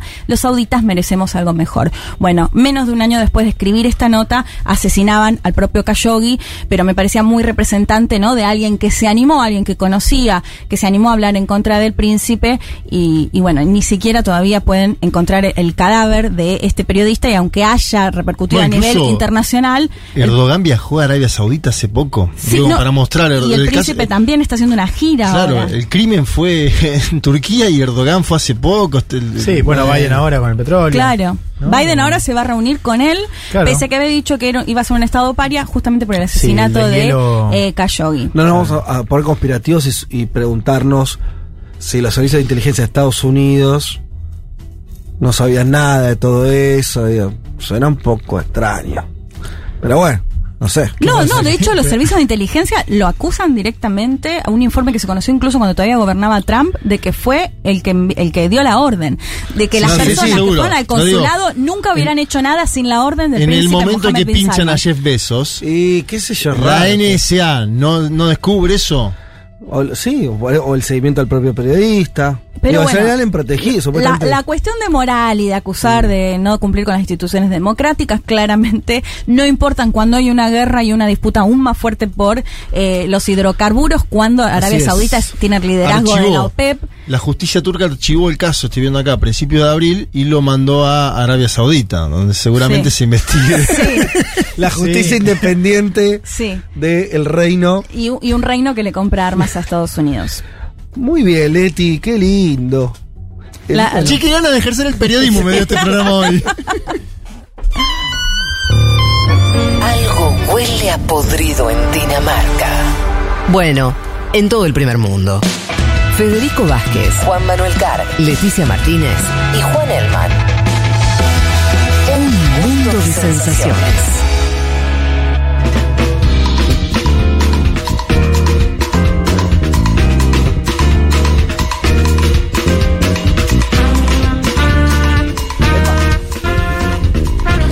Bueno, llegando al final del programa, muchos mensajes. ¿De qué hablan los mensajes? Ahora hay mensajes, por supuesto, felicitando a Leti. Sí, Lo una dice. Ay. Juliana Pera, dice gracias Leti y a toda la mesa por esa biografía. Qué importante es la difusión de la información. Gracias, Juli. Saludos también de Mariana Badano. Hay quien avisa que también el Gogi Capitanich estuvo en Dubai en el 2022. Eh, Dubai. ¿Está ¿Quién? Capitanich. Emiratos Árabes Unidos, Dubái. Ah, está hablando de otro país, por Otro eso- por país. eso yo Emiratos me- Árabes Unidos, sí, ¿Pero fue. quién fue? ah, No por- entendí. Coqui Capitanich, Ah, el gobernador de. Chaco, fue. Por en el mismo- energías renovables. Fue en el mismo viaje en el cual se le imputa al canciller Santiago Cafiero su mal léxico en el inglés Ajá. y que después el canciller le contesta a Jorge Su mal Lanata, léxico, ¿no? me gusta Bueno, como lo dijiste, Juanma. Eh, ¿qué más? ¿Tenemos audios? Dale, ¿no? Dije se le imputa, aparte. ¿Audio, Dieguito? Oh, tal- Hola, un mundo de sensaciones. Acá Charlie, desde Bremen, Alemania. Quería mandarle un saludo especial de mi viejo por el Día del Padre. Muy bien. Feliz día, Caco. Feliz día de mi parte también.